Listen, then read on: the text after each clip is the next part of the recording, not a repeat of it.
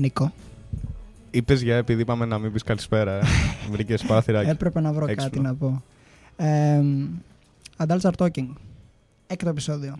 Κανείς δεν περίμενε να φτάσουμε εδώ πέρα. Εγώ νόμιζα θα μας είχαν κόψει το δεύτερο. Σεξουαλική απελευθέρωση ήταν λίγο too Ισχύει. much. Ισχύει. Αλλά είμαστε εδώ, τα καταφέραμε. Και μπαίνουμε σε ένα δεύτερο κύμα καραντίνας. Α, πάμε πάλι να ξεκινήσουμε θετικά την εκπομπή. Ναι. Πάμε θετικά. Εντάξει. Από Η αύριο. μη καραντίνα. 12.30 ώρα όλοι σπίτια σας. Και τέλος. Μη σας δούμε στο δρόμο. Η διασπορά του ιού θα σταματήσει αύριο. Ε, ναι, οκ, δεν ξέρω, δεν θέλω να. το διάγγελμα το είδες. Δεν θέλω να πολύ συζητήσω τα μέτρα γιατί θα γίνουμε πάλι αντιπολίτευση και. Δεν έχουμε ιδέες να καταθέσουμε. ναι, ακριβώς. Έχουμε ιδέες. Να σου πω μια ιδέα. Ε, λίγο ριζο- ριζοσπαστικούλα. Αλλά παρόλα αυτά ιδέα. Για πες μου. Οι γέροι μέσα. Αυτό θα έπρεπε να είναι αυτονόητο Οι ούτως ή νέοι άλλως. έξω. Ναι, Και η ενδιάμεση ναι. Ενδιάμεσα. Ενδιάμεσα μεγάλη προσοχή, ρε παιδιά. Αυτή είναι η δύσκολη. Όχι, εμένα να σου πω, αυτό είναι αστείο. Δεν, δεν είναι αυτή η λύση. Και δεν ξέρουμε ποια είναι η λύση. Οριακά είναι ισχύω εδώ, έτσι. Ναι, εννοείται. Κλείστε τους γέρους μέσα και λοιπά. να μην ψηφίζουν, λέει αυτό βέβαια. Αλλά Κάτι ήξερε. Είχε δει μπροστά. είχε δει μπροστά, τον φάγαν τον άνθρωπο εκεί πέρα με τις σφαίρες. Σαν δέσποτε Οι σφαίρε. γέροι ήταν αυτοί επίσης, να σημειωθεί που τον πυροβόλησαν. Ή- Αλήθεια. σίγου- Όχι, εντάξει, δεν ξέρω. Αλήθεια, θα μπορούσε. Θα μπορούσε βασικά, θα Φίλε. μπορούσε. ναι. Είπες να μείνω μέσα, ρε πούστη. Θα φας τη σφαίρα. Ε, τι θέλω να πω. Γιατί, για το 12.30. Για ποιο λόγο; Πού θα ωφελήσει όλο αυτό; Εντάξει, είναι λίγο για να φαίνεται ότι γίνεται προσπάθεια. Γιατί το μόνο ουσιαστικό μέτρο θα ήταν ε, να σταματήσουν να χρησιμοποιούν τα μέσα ο κόσμος, να κλείσει τα μέσα, το οποίο δεν γίνεται. Οπότε φαντάζομαι είναι το αμέσως επόμενο που θέλουν να- πρέπει να γίνει. Ή απλά δεν παίρνουν ποτέ αυτή την κρατική ευθύνη που. Δηλαδή, η ευθύνη τους είναι να προστατεύουν τους πολίτες. Το να φτάσουμε στο σημείο της αυτοπροστασίας πλέον σημαίνει ότι το κράτος είναι τόσο άχρηστο που πλέον δεν μπορεί να προστατεύσει Εντάξει, τα το βασικά. ίδιο μπορείς να πεις και για την πρώτη καραντίνα. Ακριβώς Η αυτό. πρώτη καραντίνα όμως ήταν χρειαζόταν. Να σου το πω έτσι. Χρειαζόταν με την έννοια ότι Έγινε το, το, λίγο το νωρίς. δημόσιο σύστημα δεν μπορούσε να αντέξει τους πολλούς ανθρώπους οι οποίοι νοσούσαν και γι' Ούτε αυτό τώρα. είναι στην ουσία. Ναι, ούτε τώρα Ναι, αλλά μπορεί να είχαν αντέξει. 7 μήνες μπροστά τους να φτιάξουν την κατάσταση και Σχετικά. βρισκόμαστε πάλι με συν 50 κλίνες στην Αττική, ας πούμε. Συν αυτό σου λέω. κλίνες στην Δεν Αττική. είναι αρκετό Ε, για τον αυτό. καιρό που είχαν. Οκ. Ο κόσμος όμως έχει κουραστεί, δηλαδή αυτό σου λέω. Ε, θέλω να Την πω ούτως ή πήραμε άλλως- την ευθύνη μας. Ούτως ή άλλως έχει βασιστεί στην ατομική ευθύνη από την αρχή μέχρι το τέλος. Η όλη κατάσταση. Να πω εδώ ότι δεν είναι θέμα Μητσοτάκης σε κάτι, γιατί στην Ευρώπη, σε όλη την Ευρώπη αυτά γίνονται. Ναι. Όχι ότι συμπαθούμε το Μητσοτάκη, για τον Μπούτσο είναι. Αλλά γίνονται σε όλη την Ευρώπη αυτά τα πράγματα. Και προσπαθούν να ρίξουν το φταίξιμο στους ανθρώπους, στου πολίτες. Που έχουν κάτσει, έχουν χάσει δουλειές, έχουν διαλυθεί οικονομικά, έχουν διαλυθεί ψυχολογικά, γιατί όλο αυτό το πράγμα δεν είναι εύκολο και συνεχίζουν αυτή η κατάσταση. Αντί να δώσουν περισσότερα λεφτά στο κράτος, να δημιουργήσουν. Η Κίνα πώς το έκανε με το νοσοκομείο σε δύο μέρες; Η Κίνα είναι η Κίνα όμως. Και ο κάθε λαός έχει τις ιδιαιτερότητές του. Δηλαδή και εμείς πιστεύω ότι αν δεν υπήρχε τόση τρομολαγνία θα ήμασταν πιο πολύ να μας ενδιαφέρει.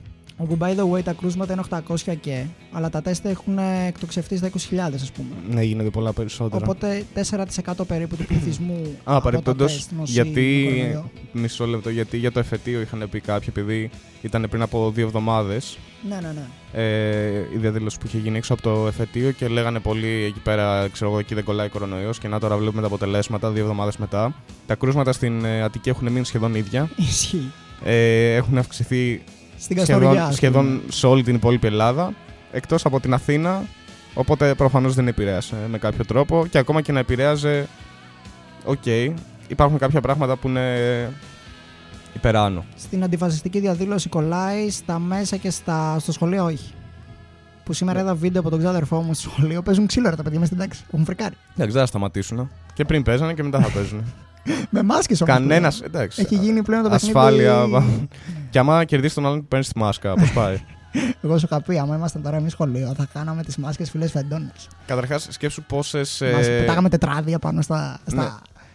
στον Στον ανεμιστήρα. ανεμιστήρα πετάγαμε τετράδια, πετάγαμε μάσκες και όσο πιο πέσει. φίλε, Σκέψου, στο- σου στο λέω, κεφάλι. πόσες πούτσες ας πούμε, θα έχουν ζωγραφιστεί τώρα ήδη σε μάσκες παιδιών; Θα είναι σαν το γύψο που ζωγράφιζε παλιά και λέγε Ριπ, ξέρω εγώ, στο παιδάκι. Ευχές. Τώρα και στη μάσκα ριπ. Όποιος τη φοράει, γεια. λοιπόν, πάμε λίγο να συζητήσουμε για το θέμα το σημερινό, γιατί Ναι. ξεκίνησαμε τελείως άσχετα. Και θα πει κανείς που κολλάει το fade into you με τις μάσκες. Δεν κολλάει, είναι η απάντηση. Ε. Ω, αλλά θα Μένουμε κολλήσει σπίτι. τώρα. Αλλά θα κολλήσει τώρα. Ε, σήμερα θέμα μας είναι τα όνειρα. Τα όνειρα. Γενικά έτσι, γενικά και αόριστα. Και η playlist είναι όνειρο. και η εκπομπή αυτή είναι ονειρική. Έτσι κι αλλιώς. Όχι, Ε, Δεν δεν θα σχολιάσω κάτι. πόσο Θα, μετριόφρονο. θα αφήσω τους άλλους. Ε, ναι, οπότε πάμε λίγο να συζητήσουμε γενικά. Πιάσουμε από κάθε έννοια το όνειρο. Καταρχάς, Τι είναι όνειρο; δεν έχουμε Έχεις ανοίξει το λεξικό να δεις ποτέ τι είναι όνειρο. ε, το όνειρο που μίλα και ο Μάρτιν Λούθερ Κίνγκ.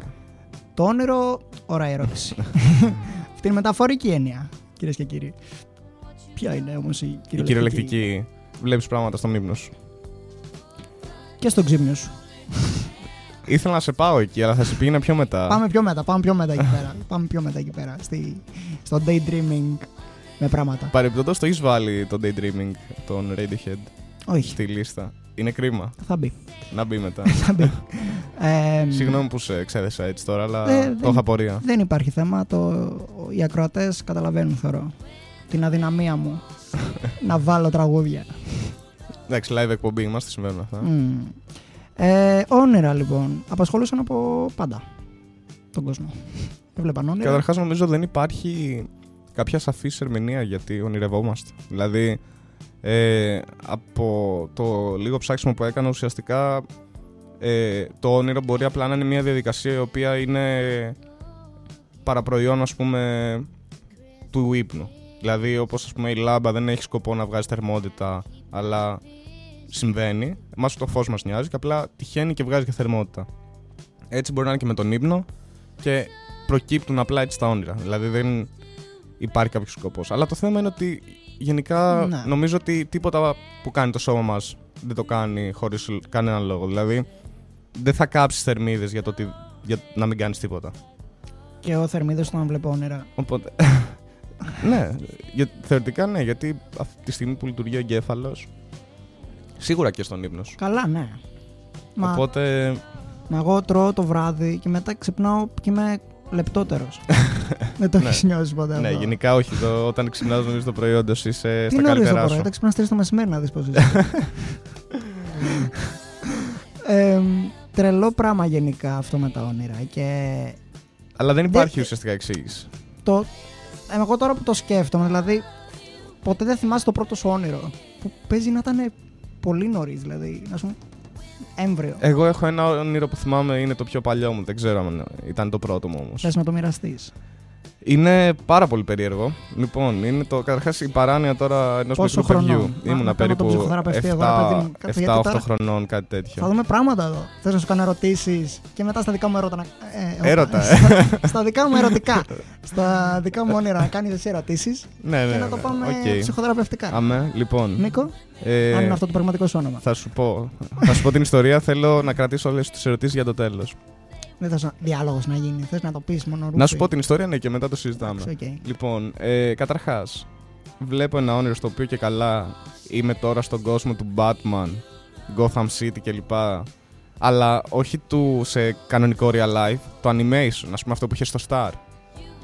Και. Ο κακός Batman δηλαδή. Ε, ο, έλα ρε γαμά, Ο κακός ήταν, εννοώ. ήταν έτσι σκοτεινός λοιπόν και τέλος πάντων ε, ουσιαστικά με κυνηγάγανε κάτι πράγματα με πολύ μακριά νύχια τύπου σαν σπαθιά που υπήρχε αυτό το πράγμα δηλαδή νομίζω το θυμάμαι στο παιδικό και καταλήγω, πετυχαίνω από τα εγκλήματα ποιον χαρακτήρα τώρα δεν θυμάμαι το όνομα ουσιαστικά ήταν στο χασάπικο αλλά όχι ο ιδιοκτήτης ο άλλος, ο υπάλληλος Ποιο είναι από το τα, εγ- χασάπι. απ' τα εγκλήματα Ποιο ρε είναι το χασάπι. στα εγκλήματα το Ο θυμάσαι. Κόκλας. όχι ο Κόκλας, ο άλλος Ο Μιχαλάκης. Ναι, Ο μπράβο. bisexual. Ναι, ναι, ναι. Ω, ναι, ναι. Έχω πολλέ ερωτήσεις μετά. Λοιπόν. Και τέλος πάντων ε, εμφανίζεται και αυτός από το πουθενά, μας κυνηγάνε μαζί. Και ενώ καταφέρνει και τις διώχνει αυτές τις τύπες με τα μακριά, τα νύχια, τα σπαθιά κλπ. Ε, τον έχουν ε, μαχαιρώσει θανάσιμα. Στο μάχια θυμάμαι, εν τω μεταξύ Το φορούσε, Μιχαλάκη τώρα φορούσε αυτό. τη ρόμπα του Χασάπικου. Όχι χειρόανθρωπο. Οπότε στο άσπρο, ας πούμε, φαινόταν το αίμα, τον, του είχαν τρυπήσει εκεί πέρα την κοιλιά, του είχαν κάνει πράγματα. Και ουσιαστικά πεθαίνει στα χέρια μου. Και εκείνο που ξυπνάω, διαλύομαι, νιώθω ότι θα με κυνηγήσουν και στον ξύπνιο μου αυτά τα πράγματα. Και απλά πηγαίνω στους γονείς μου και τους λέω, ξέρω εγώ, είδα εφιάλτη να κοιμηθώ εκεί. Το είπες. Εντάξει, 7 χρονών ήμουν. Είδα το Μιχαλάκη στα τα Αυτό εγκλήματα δεν στο το όνειρό είπα. Αυτό μου. δεν το είπα. Πρέπει να κοιμηθώ κάπου. Δεν Λοιπόν. έδωσα λεπτομέρειες. Too many questions. Ναι, για πες μου. Gotham, πώς ήταν; Ω πόλη, ρε παιδί μου; Βερολίνο φάση. Ε, σου λέει ήταν animation, δεν τα έβλεπα κανονικά. Δηλαδή... Δηλαδή, Ήσουν κάτω από γέφυρες. κάποια κάποια ναρκωτικά πρέπει να είχαν μπλάκι εκεί πέρα. δεν ξέρω πώς είδα τέτοιο. Τον όνειρο. Batman τον γνώρισες, τον είδες; Όχι, όχι. Μόνο οι εχθροί του με κυνηγούσαν. Μπορεί και εγώ να ήμουν ακριβώς; α, και να μην το πρόσεξα. Και εσύ να ήσουν εχθρός και να, κοι- να έτρεξες μαζί με τους εχθρούς, μπερδεύτηκε. Μιχαλάκη, τι κάνεις εδώ; Ε, πάω Ο να Μιχαλάκης παραγγελία είναι ο- πάω. ο Mr. Penguin. Και Μιχαλάκης, ο πιο ας πούμε αδιάφορος χαρακτήρας από τα εγκλήματα. Δεν ξέρω δηλαδή, πώς να μου έγινε. έλεγε σωσό, θα γάμα για τον νερό, φίλε. Θα ήταν τέλειο. Αλήθεια, Θα δεν γίνει έχω πολύ πλάκα. καταλάβει πώς τρύπωσε αυτός ο άνθρωπος στα όνειρά μου. Γενικά δεν είχα δώσει καν σημασία. Δεν είχα δώσει προσοχή. Ίσως είχες δει εγκλήματα Είχα, το ναι, απόγευμα. είχα δει σίγουρα. Σου έκανε εντύπωση κάτι σε αυτόν τον άνθρωπο και το συνέδεσες μετά με τον Batman που έχεις δει το πρωί. Ξέρεις τι, ίσως επειδή γενικά στη σειρά είναι full θύμα και εν τέλει και στη, στο όνειρο κατέληξε να είναι θύμα. Οπότε μήπως απλά του έδωσε αυτό το ρόλο που έχει και στη σειρά; Μια φορά πεθαίνει Μήπως. στη σειρά ο τύπος. Α. Sorry για το spoiler για όσους δεν το έχουν δει. Ορίστε. Άρα, Προοικονομία, φίλε. Πω, πω. εντάξει, τότε παίζει να έχει πεθάνει ήδη. Ενώ... Ναι, αλλά εσύ το ξέρεις αυτό. Πολλά πράγματα δεν ήξερα. Εδώ δεν ήξερες πώς είναι η οικοδόμησή του. Άστα. Για πες μου κι εσύ κανένα δικό σου όνειρο έτσι λίγο να το σχολογήσουμε. Εγώ θυμάμαι τα πρώτα μου όνειρα ήταν ε, με πυρετό. Fever ήτανε Dreams δηλαδή. ε. Τα χειρότερα όνειρα που έχω δει ποτέ στη ζωή μου. Το χειρότερο θα το αποκαλύψω μετά. Αλλά αυτό ε, δεν μπορούσα να, να ζήσω αυτή την παράνοια που ήταν το μυαλό μου εκείνη τη στιγμή. Κοιμόμουν και εγώ με τους γονείς μου όταν είχα πυρετό. Και εσύ; Ε, όχι, κοιμόμουν μόνος μου. Άμα έβλεπα εφιάλτη απλά μπορεί να ξύπναγα και Εγώ να άμα είχα πήγαινα- πυρετό. Μαμά! Γιατί Παπά! για να σε προσέχουνε. Ε, φίλε, πυρετό έχεις. Μπορεί να πεθάνεις στον ύπνο σου, ξέρω εγώ. και σπι... Μαλάκα, εντάξει, είσαι 21ο αιώνα, ξέρω εγώ, μάλλον δεν θα πεθάνεις. Ζεματούσα! Ζεματούσα ο άνθρωπος. Πρώτον, εγώ γεννήθηκα με προβλήματα υγείας. Γιατί; Γιατί πρώτον Γιατί έπαθα τύχε. στου 8 μήνες ουρολίμωξη. Τι δεν έπαιρνε πολύ νερό. Τι; Αυτό μετά τα 50 δεν βγαίνει. Η ξέρω, οπότε. ουρολίμωξη. Απλά λιμ- έπαθα μόλυνση κάπου ρε φίλε τώρα προσωπικά. Σε ένα προσωπικό σημείο του έπαθα μόλυνση. Ένα τρέχουμε τώρα στο νοσοκομείο, στο ένα το άλλο. Μετά πνευμονίες. Μου δίναν πετιμέζι γονείς μου μέσα στο βράδυ. Πετιμέζι. Αυτό δεν είναι στο Πετιμέζι. κρασί, στο το κατακάθι. Το πετιμέζι. Ναι. Θα σου πω την αλήθεια, δεν ξέρω. Κάτι ρε. πολύ Ήταν γαμάτο, γλυκό, Πάρα πολύ πολύ, γλυκό. ωραίο το πετιμέζι, φίλε. Πες να, γίνει- να, να, να είχατε στήσει το πετιμέζι. Φου μετά αρρώστενα Και το σνίφαρε. και για να φάω πετιμέζι. Δηλαδή, Αυτό το έχω κάνει εγώ με Depon. ε. Όχι, έχω αρρωστήσει για να φάω πετιμέζι. Αλλά έχω πάρει το Depon. Δεν ήμουν άρρωστος. Ήμουν, ξέρω εγώ, 5-6 χρονών. Γενικά γαμάει το Depon. Τι και λες, απλά- Από πότε γαμάει το Depon. Τύπου- Δεν έχει... Α, το Depon το σιρόπι. Ναι, ναι, ναι. Τρομερό σιρόπι. Και, Και, κερασάκι. μαλάκα, ναι. Και έκανα ότι και καλά με- είχα πονοκέφαλο και μου λένε, ξέρω εγώ, πάρε εδώ, βάλει μια κουταλιά. Και εκεί που δεν κοιτάζανε, παίρνω το μπουκάλι και το κατεβάζω. Ναι, ναι, ναι, ναι, ναι. Όλο το μπουκάλι του Depon. Ε, Όλο το μπουκάλι όχι, το όχι, πω. όλο. Όχι, όχι. Εντάξει, αλλά ήπια 5-6 πολύ μεγάλες γουλιές. Έφυγε το 1 τέταρτο, ας πούμε. Μετά δεν ξέρω, Πώς δεν ένιωθα ήσουν, το λαιμό. Δεν μαστούρωσε. Ε, δηλαδή, πες να την πρώτη μαστούρα, να είσαι παιδάκι και να είσαι σε φάση. «Μμμ, μετά δεν θυμάμαι τίποτα. Το κερασάκι που έφαγα δεν ξέρω, αλήθεια, δεν ξέρω τι έγινε μετά. μου θεράπευσε τα λεμά μου. Λογικά θα κάτσα και θα δα, ας πούμε, Ben 10. Μαστουρωμένος, Ναι. φίλε. Το πρώτο επεισόδιο. τέλειο. Και Μακάρι να τα, είμαστε τα όλοι βλέπα σαν να αυτόν τον βγαίνουν έξω από άνθρωπο. την τηλεόραση, ρε. Τέλειο, τέλειο. Οχ, οχ, οχ, οχ, οχ, Το ρολόι του ήρθε. Δύσκολα, Έτσι δύσκολα ακριβώς χρόνια. έλεγα. Δύσκολα χρόνια. Αλλά όταν αρρώστενε μικρός. Για να με, ακο- θα σου πω για τα όνειρα, αλλά ας πούμε λίγο για την αρρώστια μικρός. Γιατί πολύ ενδιαφέρον η αρρώστια μικρός. δηλαδή, Οκ. ήταν η μέρα που έμενε στο σπίτι σου. Ήταν τέλεια. Ε, Θεραπευόταν, θεραπευόταν όλα. Εγώ ένιωθα καταρχάς η κατάθλιψη που έχει μαζέψει από τόσο καιρό. Με Όλο- μία μέρα σπίτι. Σαβούριαζες, σπιτάκι. Αν και ε, υπήρχαν και ενοχές που είχες χάσει το μάθημα. Δηλαδή, άμα ήσουν άτυχος και γινόταν κάτι πολύ ωραίο εκείνη τη μέρα και όλοι οι άλλοι το ξέρανε και ήσουν σε φάση. Τι έγινε, ρε παιδιά, τι έγινε. Και έχεις μείνει στην απ' έξω, δεν ήταν ωραίο αυτό. Εντάξει, ξεχνιούνται αυτά από τα με τα χρόνια. Ακόμα θυμάμαι, ρε, εκείνη τη Εμένα, μέρα.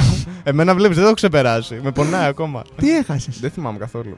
Είδες, Λέω το έχω είδες, ξεχάσει. δεν έχει καμία σημασία. Αλλά πλέον. ήταν, ήταν ρε παιδί μου που μερικές φορές έλεγα αξίζει το ρίσκο να χάσω μια καλή μέρα. Δηλαδή ζήγησε, ας πούμε. Τι, Ισχύει. τι μαθήματα είχες; True. Γιατί- Όταν βλέπεις γλώσσα, γλώσσα, μαθηματικά και συνεχίζεις μετά με φυσική, ας πούμε. Όχι, όχι. Είχες φυσική στο, στο, στο δημοτικό, είχαμε φυσική. Είχαμε, πέμπτη και έκτη. Εκεί- Εκείνη ήταν μια νεκρή Καλά, μέρα βέβαια για μένα. δεν ήταν φυσική αυτό που κάναμε. Δηλαδή. Εγώ θυμάμαι να κλαίω. Γιατί; Με είχε σηκώσει- Σου ανοίξει τα μάτια. Με είχε και... σηκώσει ο δάσκαλος για να λύσω κάτι και ήμουν τόσο άχρηστος να το λύσω. Και έβαλα τα κλάματα μπροστά στο Σολιντάξ. Α, ναι. Ε, με έβριζε και λίγο. Πώ νιώθεις γι' αυτό Με τώρα; έβριζε και λίγο. Πώς νιώθω; Ε, Έχεις κάποιο αίσθημα ντροπής ακόμα; Δεν έκλαψα ακριβώς. Κρατιόμουν, ήταν αυτό το. Συγγνώμη, ναι, ναι, ναι. δεν ξέρω. Που απλά δεν μιλάς για να μην κλάψεις. Γιατί άμα Ναι, μιλήσεις θα έχεις κλάψεις. ένα κόμπο μεγάλο και όλο σου το είναι πιέζεται και μετά απλά έκλαιγα δίπλα στον κολλητό μου στο θρανείο. Το κολληταράκι μου. Που είχαμε χωρίσει τα θρανείο. στην Πού είναι Μέση. τώρα ο κολλητός σου; Στρατό. Ένα παιδί από το χωριό είναι, εντάξει, καλά είναι. Ναι. Ε, επειδή έρχεται το τραγούδι που θα ξεκινήσουμε, The Dream Synopsis. Μμμ. Από Last το Puppets. Το αφήνουμε να παίξει. Να ακούσουμε έτσι ένα όνειρο του Ένα, Turner. αυτό και να το συζητήσουμε μετά, να αναλύσουμε τι ήθελε να πει ο ποιητής. Μμμ. Περίμενε Νίκο, γιατί τώρα μπαίνει.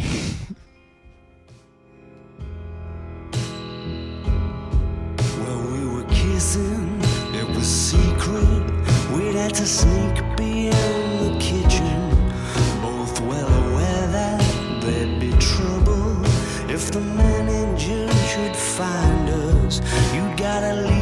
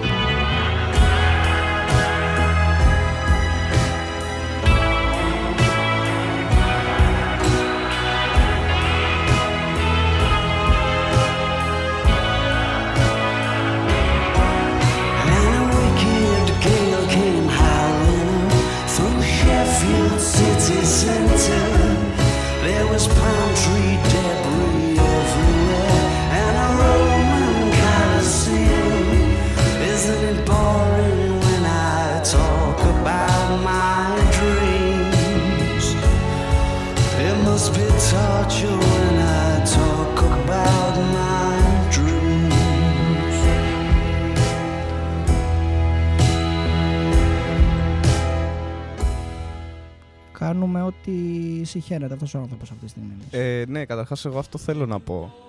Δηλαδή, ποιος άνθρωπος ενδιαφέρεται για τα όνειρά σου, κανείς γενικά. Πάντα υπάρχει ο άνθρωπος που θα έρχεται και θα σου εξηγεί όλα τα όνειρα και θα σου λέει τι έγινε με λεπτομέρειες κλπ. Οκ, είναι ενδιαφέρον για σένα, δεν είναι ενδιαφέρον για μένα γιατί δεν το έζησα. Δεν ξέρω αν συμμερίζεσαι κι εσύ αυτή την άποψη. κάποια όνειρα είναι ωραία, ρε φίλε. Κάποια, αλλά τα περισσότερα δεν είναι. Είναι βαρετό να ακούς για τα όνειρα του άλλου. Εμένα δε. Ο Φρόιντ δεν βαριέται να τα ακούει μια φορά. Ναι, γιατί είναι περίεργος. Ο Φρόιντακός. Ε, ναι. Ο οποίος συνέδεσε το όνειρο καθαρά με την ε, σεξουαλικότητα. Και είπε κιόλας ότι ό,τι, βλέπ, ό,τι όνειρο βλέπουμε ανεξαρτήτως θέματος είναι μια σεξουαλική εκτόνωση.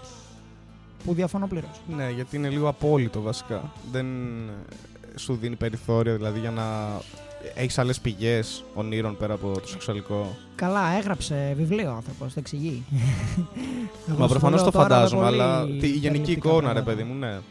Ε, κατα, κατηγοριοποίησε τα όνειρα και μίλησε κιόλας ότι κάποια όνειρα δείχνουν φιά, ε, ας πούμε, δείχνουν άγχος, κάποια όνειρα δείχνουν τρόμο, κάποια όνειρα δείχνουν παιδικά τραύματα, κάποια όνειρα δείχνουν αυτό, κάποια όνειρα δείχνουν εκείνο. Ναι, αυτό λογικό. Αλλά στο τέλος βραδιάς όλο αυτό είναι σεξ. Αγόρι μου. Νομίζω ότι γενικά το λέει ο Φρόιντ αυτό, ενώ Και μάνος. γενικά για την, ανθρώπινη, για την ανθρώπινη συμπεριφορά. Ότι τα Ναι. αιτιολογεί τα περισσότερα σεξουαλικά. Η, μπράβο, η ψυχανάλυση που έκανε στην ουσία η, η επιστήμη αυτή που εφήβρε είναι καθαρά για το, για το, ψυχολογικ- για το σεξουαλικό στοιχείο. Ότι από εκεί πηγάζουν πολλά πράγματα τα οποία εγώ διαφωνώ. ως ειδικός πάνω στα θέματα σεξουαλικοποίηση των νέων. Ονειρολόγος. Ονειρολόγος και σεξουαλικόλογο.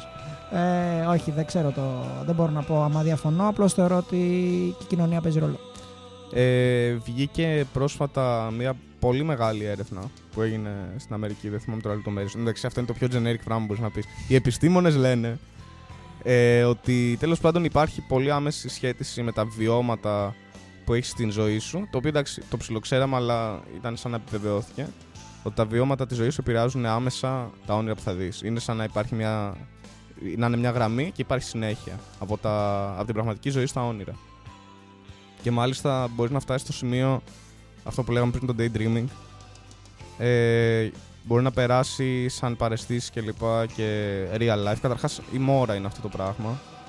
Την έχεις δει; Ε, δεν την έχω δει, την έχω ακούσει. ακούστηκε, Τι φωνούλα ακούστηκε περίεργα αυτό. Τι, Τίποτα μου ψιθύριζε. τι σου είπα, αγάπη μου; Στο αυτή μου έλεγε διάφορα. Και α, δεν ε, κατάφερα να σηκώσω το κεφάλι μου να τη δω. Και όταν εν τέλει, ρε παιδί μου, το έκανα αυτό, δεν υπήρχε τίποτα. Και απλά έπεσα από την άλλη και κοιμήθηκα. Δεν ξέρω γιατί δεν τρόμαξα εκείνη τη στιγμή. Σκέφτηκα γιατί έμεινα στο σπίτι ενός φίλου και σκέφτηκα θα είναι αυτός.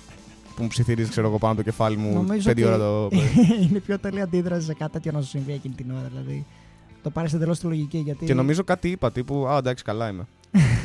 κάτι τέτοιο. δεν σε φοβάμαι σήμερα, θάνατε. Άλλη μια μέρα που βγήκα καθαρό. Δεν είναι- ε, τρόμαξα πιο πολύ μετά όταν συνειδητοποίησα τι έγινε. Και σκεφτόμουν να, όταν θα ξαναπέσω για ύπνο, άμα το πάθω αυτό το πράγμα, τώρα που θα ξέρω τι είναι και θα είναι πιο τρομακτικό, τι θα κάνω. Αλλά εντάξει, όλα καλά. Πολύ παράξενο πράγμα. Υπάρχουν πολλοί καταρχάς που έχουν μάθει και το διαχειρίζονται πλήρως. Δηλαδή Ναι. έχουν συνηθίσει. Αράζουν βασικά με τη μόρα. Καφεδάκι, Αυτή είναι η τσιγαράκι, φάση. Τα νέα σου. αυτό Αλλά το- ουσιαστικά η μόρα είναι αυτό που λέμε είναι το πρώτο βήμα του lucid dreaming. Το Αυτό οποίο, σου λέω. ναι, το οποίο είναι κάτι στο οποίο ελέγχει, καταλαβαίνεις ότι ονειρεύεσαι και ελέγχεις τα όνειρά σου. Αλλά πριν περάσεις αυτό, πρέπει να είσαι σε αυτό το ενδιάμεσο στάδιο, στο οποίο ναι, μεν το σώμα σου κοιμάται, αλλά ο εγκέφαλός σου όχι. Δηλαδή, αν δεν κάνω λάθος, έχεις μπει στην κατάσταση του REM ύπνου, όπου εκείνη που ξεκινάνε και τα όνειρα, γι' αυτό είναι ο, ο βαθύς ύπνος. Ε, και ουσιαστικά, ενώ ο εγκέφαλος λειτουργεί και μπορείς να ανοίξεις τα μάτια σου, δεν έχεις καθόλου κίνηση όλου του σώματος, κοιμάται το σώμα. Και σαν να βλέπεις όνειρα real life. Εσύ Βασικά, έχει εμπειρία. Με lucid dreaming. Με- ναι, και με τη μόρα, ας πούμε. Με τη μόρα καμία, δεν θέλω καμία σχέση με την κυρία. Κατά δεύτερον, με ξείχα δει στο Supernatural, τη θυμάστε τη σειρά. Ναι, ναι. Είχαν κάνει επεισόδιο με τη μόρα. Την οποία την παρουσίαζε ενό Αλβανίδα. Τι; Ναι, ρε. Είναι λίγο ρατσιστικό αυτό; Φουλ. Γιατί; Οι Αλβανοί είναι κακοί γιατί έχουν τη μόρα. Και θέλουν να έρχονται στον ύπνο σου να σε κλέψουν. Όλα τα ρατσιστικά στερεότυπα σε μία πρόταση, ξέρω. τι, τι έλεγε, τι έλεγε σιπτάρ και τέτοια μόρα. τι. Δεν έλεγε Σιπτάρα, αλλά είχε αλβανική σημαία, τη μεγάλη Αλβανία στην καρδιά και πήγαινε και άρπαζε παιδάκια. με τον αετό, τον αλβανικό. ναι, οκ. έτσι πήγαινε. Και ήταν το άλλο. το- Καλά, όντως τότε το δεν θυμάμαι παιδάκι με, όμως το, το, με, το το, επεισόδιο. με, με τον μπαμπά που, που, που, που ψηφίζει η Νέα Δημοκρατία και την έβλεπε αυτή και ήταν σε βάση. Α, Αλβανέ, δεν θα γίνεις Έλληνας ποτέ. Α, με Έλα. πήρε. Ξεφύγαμε, ξεφύγαμε. Για πες για το επεισόδιο. Εννοείται πως κάνω πλάκα, έτσι. Και εννοείται πως γινόντουσαν αυτά τα πράγματα στο Supernatural. Ε, το επεισόδιο αυτό Ναι, ήταν πες ο μου Ντίν τι- και ο τι Σαμ, γινόταν. Ναι, ναι. αφού το είχαν πάθει τα πάνδυνα. Δεν θυμάμαι ποια σεζόν ήταν ακριβώς. Εκεί ήταν μια τύπησα ρε φίλα και η μόρα. Τώρα κοιμόντουσαν τα παιδάκια, ερχόταν αυτή, περνούσε καλά. Τα, Τι τα έκα- σκότωνε νομίζω. Έτσι όπως το είπες ακούστηκε σαν να τα γάμαγε. Σαν να υπονόησες Α. τέτοιο πράγμα. Α, η Πήγαινε μόρα. εκεί πέρα το βράδυ στα παιδάκια, περνούσε Η μόρα- καλά. Η μόρα, how dare you, she's a nice lady, brother. Δεν θα το έκανε ποτέ αυτό. Ποτέ. Και για πες, ναι, αυτό βασικά. Ε, εντάξει, τι τη σκοτώσαν. Εσύ έχεις κάποια εμπειρία. Εγώ σου είπα όχι. να πεις; Και δεν θέλω. Ούτε με lucid dreaming. Ε, με την προσπάθεια να καταλάβεις δηλαδή, ότι να, ονειρεύεσαι. Ναι, ναι, το έχω, αυτό το έχω. Συχνά το παθαίνω αυτό, να καταλαβαίνω ότι που βρίσκομαι εκείνη τη στιγμή. Και μπορείς να το ελέγξεις όμως το όνειρο. Και προσπαθώ να κάνω τις επιλογές που θέλω να κάνω. Και πώς πάει; Δεν θυμάμαι. Εμένα μου έχει τύχει σε όνειρο να καταλάβω ότι ονειρεύω μόνο και μόνο επειδή αυτό το πράγμα μου συμβαίνει εκείνη τη στιγμή είναι πολύ καλό. Οπότε με το που συμβεί, λέω εντάξει, αυτό είναι όνειρο, οκ. Άντε, μαζέψτε τα παιδιά, ξέρω Εγώ- εγώ. Λες και είναι σε πλατό και δεν είναι όλα στημένα. Θεωρείς Απλά ότι καταλαβαίνω εκείνη τη στιγμή ότι είναι πολύ καλό για να είναι αληθινό. το πλατό το μαζεύουν. Έλα, Και άλλη βλέπεις μία μέρα τη σήμερα στη μοκέτα. δουλειά. Green screen ήταν όλα. ρε. Ε, τι θέλω να σου πω. Ε, εσένα σου συμβαίνει αυτό να, να ξυπνάς και άμα έχεις δει ένα κακό όνειρο, ένα εφιάλτη να σου πει για τη μέρα, ας Ναι, πούμε. ναι, το ναι. το έχεις πάθει. Εγώ δεν θυμάμαι. πάλι. Αλήθεια. Έχω δει τη μάνα μου να μου κόβει το λαιμό. Oh, fuck. Και τύπου ήταν πολύ αληθινό όνειρο σε φάση Ξέρεις σε ότι. ποιον θα άρεσε αυτό; Ξυπνά. Στο Φρόιντ. Α, Κάνει Ψωμάκι θα βγάλουμε. Όρια κάνει με αυτό, ωραίο. Βιβλίο. θέλει. Το μυαλό του Νίκου. Part 1. Ε, ναι, δεν ξέρω. Ήταν. ε, Κάτσε, Δεν είδες τον θυμάμαι εαυτό τίποτα. σου. Είδες τον εαυτό σου. όχι, όχι. Το ήμουνα που- first person. Που το έχεις παρατηρήσει ότι δεν βλέπουμε τον εαυτό μας στα όνειρά μας. Ναι, γιατί δεν βλέ... ε, βέβαια μερικές φορές μου έχει τύχει να το Σκηνοπάδες. βλέπω σαν τρίτος. Δηλαδή υπάρχουν και τέτοια όνειρα. Που βλέπεις εσένα. Όχι, βλέπεις μια κατάσταση σαν. Βλέ... Ναι, εσένα τρίτος. δεν σε βλέπεις ποτέ όμως. Ναι, ισχύει. Που είναι fucked up άμα το σκεφτείς. Ναι, γιατί ο εγκέφαλος δεν ξέρει πώς είσαι. Δεν σε έχει δει. Τρελό έτσι. Δηλαδή και αυτό το έχω διαβάσει ότι άμα δεις λέει το σωσία σου κάπου στον δρόμο. Δεν θα Δεν θα καταλάβεις. τον αναγνωρίσεις. Ναι, ναι, ναι, αυτό Είναι ισχύει. απίστευτο. Γιατί η εικόνα που έχεις για τον εαυτό σου είναι διαφορετική. Γιατί οι κάμερες λόγω του φακού που δεν μπορεί να αποτυπώσει το 100% το πρόσωπό σου, επίσης είναι σταθερή εικόνα ενώ εσύ δεν είσαι σταθερή εικόνα. Δηλαδή, μπορεί εκείνη τη στιγμή το μιλισεκόν, ξέρω εγώ, βγαίνει φωτογραφία να είσαι έτσι, αλλά γενικά να μην είσαι έτσι. Και επίσης οι Μμμ. καθρέφτες είναι αντεστραμμένη εικόνα που έχεις. Είμαστε πιο άσχημοι, πιο όμορφοι όμως. Ε, κοίτα, γενικά λένε νομίζω ότι είσαι πιο άσχημος από αυτό που βλέπεις στο καθρέφτη, αλλά πιο ωραίος από αυτό που βλέπεις στην κάμερα, αναλόγως. Τώρα, ας πούμε, η Πω. κάμερα δεν είναι, Ξέρεις τι παίζει. παθαίνω εγώ; Η κάμερα έχει Ξέρεις και, τι- τι έχει και παθαίνω καλές εγώ; γωνίες. Εγώ Θα βλέπω, καλύτερος από με βλέπω τις. ωραίος στην κάμερα, χάλια στον καθρέφτη. Α. Σκέψτε τι γίνεται; Ω, καλά της πουτάνας, ε. Τα- Τα γάμισες όλα. τι γίνεται, κύριε Νίκο, πάω στο γιατρό, τι να κάνω; που έχω βάλει και έναν αδένα εδώ. Για πλαστική να Έχω πας, ένα μάλλον. Αδενοποίηση και πλαστική να Από το πούμε. άγχος είναι αυτό, το έχουμε πει, πρέπει να ηρεμήσεις. Έχω, είναι χάλια. ε, τι θέλω να μου, ναι, για τη μόρα δεν το έχω, δεν το έχω, δεν το έχω αυτό. Ευτυχώς δηλαδή. Εντάξει, Έχω άμα- δελφίνια εγώ όμως. άμα έχω το τα ζει- δικά μου καλά, βάσανα. αυτό είναι Καθένας άλλο έχει το, θέμα. το σταυρό τον Νίκο να σηκώσει. Αυτός ήταν παρέστηση, δεν ήταν όνειρο. Αυτό ήταν τα πιο βαριά ναρκωτικά που έχω φάει στη ζωή μου, φίλε. Πυρετός, ε. Απλά. 42 πυρετό, πετιμέζι. Τι 40, είχες όντως 42. 42 και πετιμέζι. 42, αλλά 42 είναι Ναι. θερμοκρασία στην Τόχα. Δεν, είναι- Έχω πάει. δεν στα- Από εκεί το κόλλησες. Από εκεί, εκεί ήταν τα δελφίνια. Και λοιπόν, αυτό είναι η χειρότερη εμπειρία σε ύπνο γενικά που έχω ζήσει. Ε, είχα ψινόμουν στον πυρετό, κοιμόμουν σε κουκέτα με την αδερφή μου εγώ στην πάνω κουκέτα και απλά το βράδυ έβλεπα όνειρο δελφίνια μαζί με πειρατές να έρχονται πάνω μου. Ξυπνάω, τα βλέπω μπροστά μου τα δελφίνια παιδιά, να ουρλιάζω, να λέω μαμά, μπαμπά, μαμά, μπαμπά. Μπαίνει μαμά και παπάς. Η μαμά και παπάς είναι ολονών μας εδώ πέρα, κατάλαβες. Μπαίνει η Μια μαμά και οικογένεια παπάς είμαστε, σας, λένε. ανοίγουν την πόρτα, τους λέω κλείστε την πόρτα, κλείστε την πόρτα. Δελφίνια με πειρατές έρχονται. Μου λένε, Α, είχε και πειρατές. ναι, ρε. Τα, οι πειρατές ήταν πάνω, το δελφίνια ήταν το όχημα. Ερχόντουσαν. Τα να μας- βαλούσανε. Είχα φρικάρει φίλε τη ζωή μου. Σκόν πλάκα. Πολύ ωραίο. αυτό. τρέμω Γιατί- ακόμα που Γιατί το σε σκέφτομαι. τρόμαζε σαν Τι εικόνα; είναι, Δελφίνια με πειρατές. Ναι. Δεν τα έχει δει δελφίνια, πειρατές πρώτον. Καραϊβικής. Είναι καλοί πειρατές. Όχι, δεν είναι. Δεν είναι κα- καλοί πειρατές. Σου έκαναν κάτι. Μου νόπανε, Οι ναι, όλοι. συγκεκριμένοι πειρατές. Δεν ξέρω. ρε Δεν μιλάμε φίλε. τώρα για Σομαλούς πειρατές που διακινούν όπλα, ας πούμε. Πειρατές γενικά. Θέλω να Φαντάζομαι- δείξουμε το θέμα το πειρατικό. την πειρατική σημαία. Ρε φίλε, ληστές ήταν οι τύποι. Ναι, αλλά Με είναι. καπιταλιστικές αρχές. Οκ. Γιατί όλοι, όλοι οι πρώτοι πειρατές Ναι, ήταν. ναι, ναι. Τι ναι, ναι, ρε. Όχι, όχι, Ήτανε- πες το, πες. Ήταν, ας πούμε, ρε φίλε, όταν κάνανε εμπόριο Αγγλία-Ινδία, μπορείς να αναφέρεις και αυτούς τους πειρατές, γιατί πάρα πολλές φορές το κάνουν το εμπόριο με, εκβιαστικού- με εκβιαστικά μέσα. Δεν μπορώ να διανοηθώ ότι κάθεσαι όντως και το αναλύεις αυτό λοιπόν. Έχουν βγει πάρα πολλά Δηλαδή, ντοκιμαντέρ. οι πειρατές που έβλεπες εσύ ήταν από αυτούς τους πειρατές με τα όχι εκβιαστικά βέβαια, μέσα. όχι ε, αυτός βέβαια. σου Τον Peter εξηγώ. Hook έβλεπα, ρε φίλε, 6 χρονών Τον ήμουν Peter άνθρωπος. Hook. Τον Captain Hook, πώς λέγεται. Ο Peter Έκανε Hook είναι το Peter, New Pa- Order. Peter Pan, Όχι. Captain Hook. Και ξέρεις Όχι, τι είναι Α, από ναι, αυτό. Peter Hook, ε, Ξέρεις τι όντως. είναι από αυτό. Έχεις δίκιο, το New Order. Έχεις δίκιο. Τέλειο. Το New μυαλό Order μου και, ακόμα- και Joy Division. Ναι. Και καταφέρνουμε, μπασίστας. καταφέρνουμε και μένουμε εντός θέματος γιατί μιλάμε για τέχνη τώρα.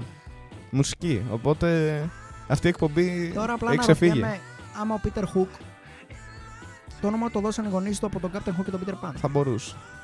Πρέπει να δούμε αν τον πατέρα τον λένε Hook. Ιδιοφυΐες οι άνθρωποι. Αυτό λέω μόνο. Και είναι και πιασάρικο. Peter Hook. Μαύρος σπίτι. Κάνεις καριέρα.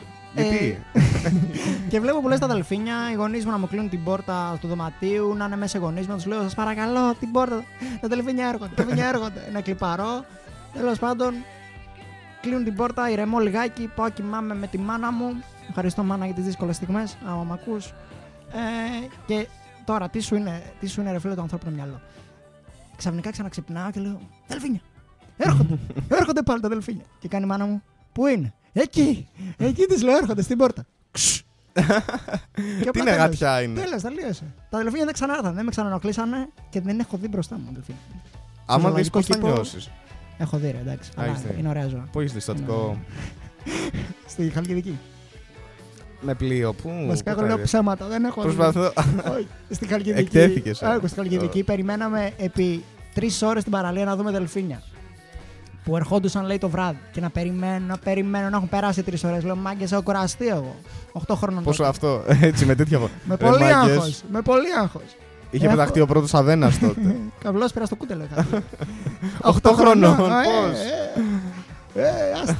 Δύσκολες, ε, δύσκολες ζωές. Ήταν δύσκολο Και το δημοτικό, φεύγω αλήθεια. και φεύγω. Και λέω ξενερώ με άστα διάλογα με τα ψέματα. Δελφίνια δεν υπάρχουν. Έρχονται μετά οι γονείς μου λένε κάτι δελφίνια. Δεν τα ξανά. Μπελούγκα. Πώς σε Ήρθαν από, τα, κοροϊδεύανε. από τα κρύα νερά μου λέει ήρθαν. Μπελουκέ το μεταξύ του υπάρχει. Το ξέρω. Θα μπορούσε να ήταν και κάτι που. Νομίζεις το πω δεν έχεις- έχω διαβάσει σου για είχε δελφίνια, έρθει. φίλε, μετά το όνειρο αυτό.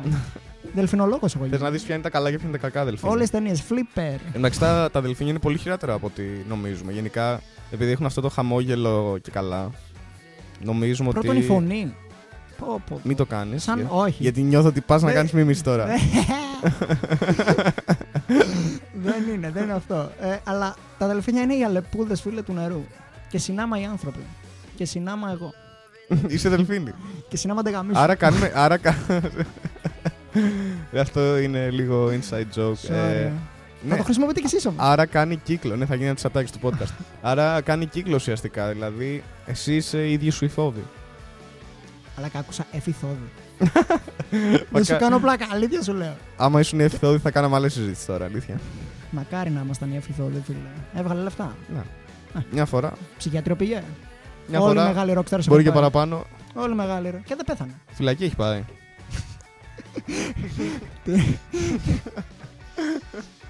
Την είδανε να κάνει μια κατσίκα να έχει κάτι. Όχι, το εκεί, προκόπη. ε, εκείνο που θα έχει φτάσει όντως στο Πάνθεον. Δηλαδή, σκέψεις τώρα Maxshot, εφηθόδη. Ό,τι καλύτερο θα δεις. Και έτσι στραπατσαρισμένη. Μακάρι. Μια και είπες φυλακή, πήγα να ζει φυλακή. Και μπράβο. Δεν το Ωραίο. περιμένα γιατί μέχρι τελευταία στιγμή η εισαγγελέα το πάλευε Βρώμα. για αναστολή κλπ. Και, το, και χάσανε έναν. Ναι. Και χάσαν έναν. ναι. Τώρα το, το χάσα το κακό μου. Πού είναι ο παπάς, Οδυσσέα. Παπάς, παπάς φίλε, Αργεντινή είναι τώρα, αλλάζει όνομα. Κρίστο Κολόμπι. και γενικά η ελληνική αστυνομία ήταν αρκετά σίγουρη για το Γελάγανε. ότι ξέρανε που είναι ο παπάς και τον είχαν δίπλα.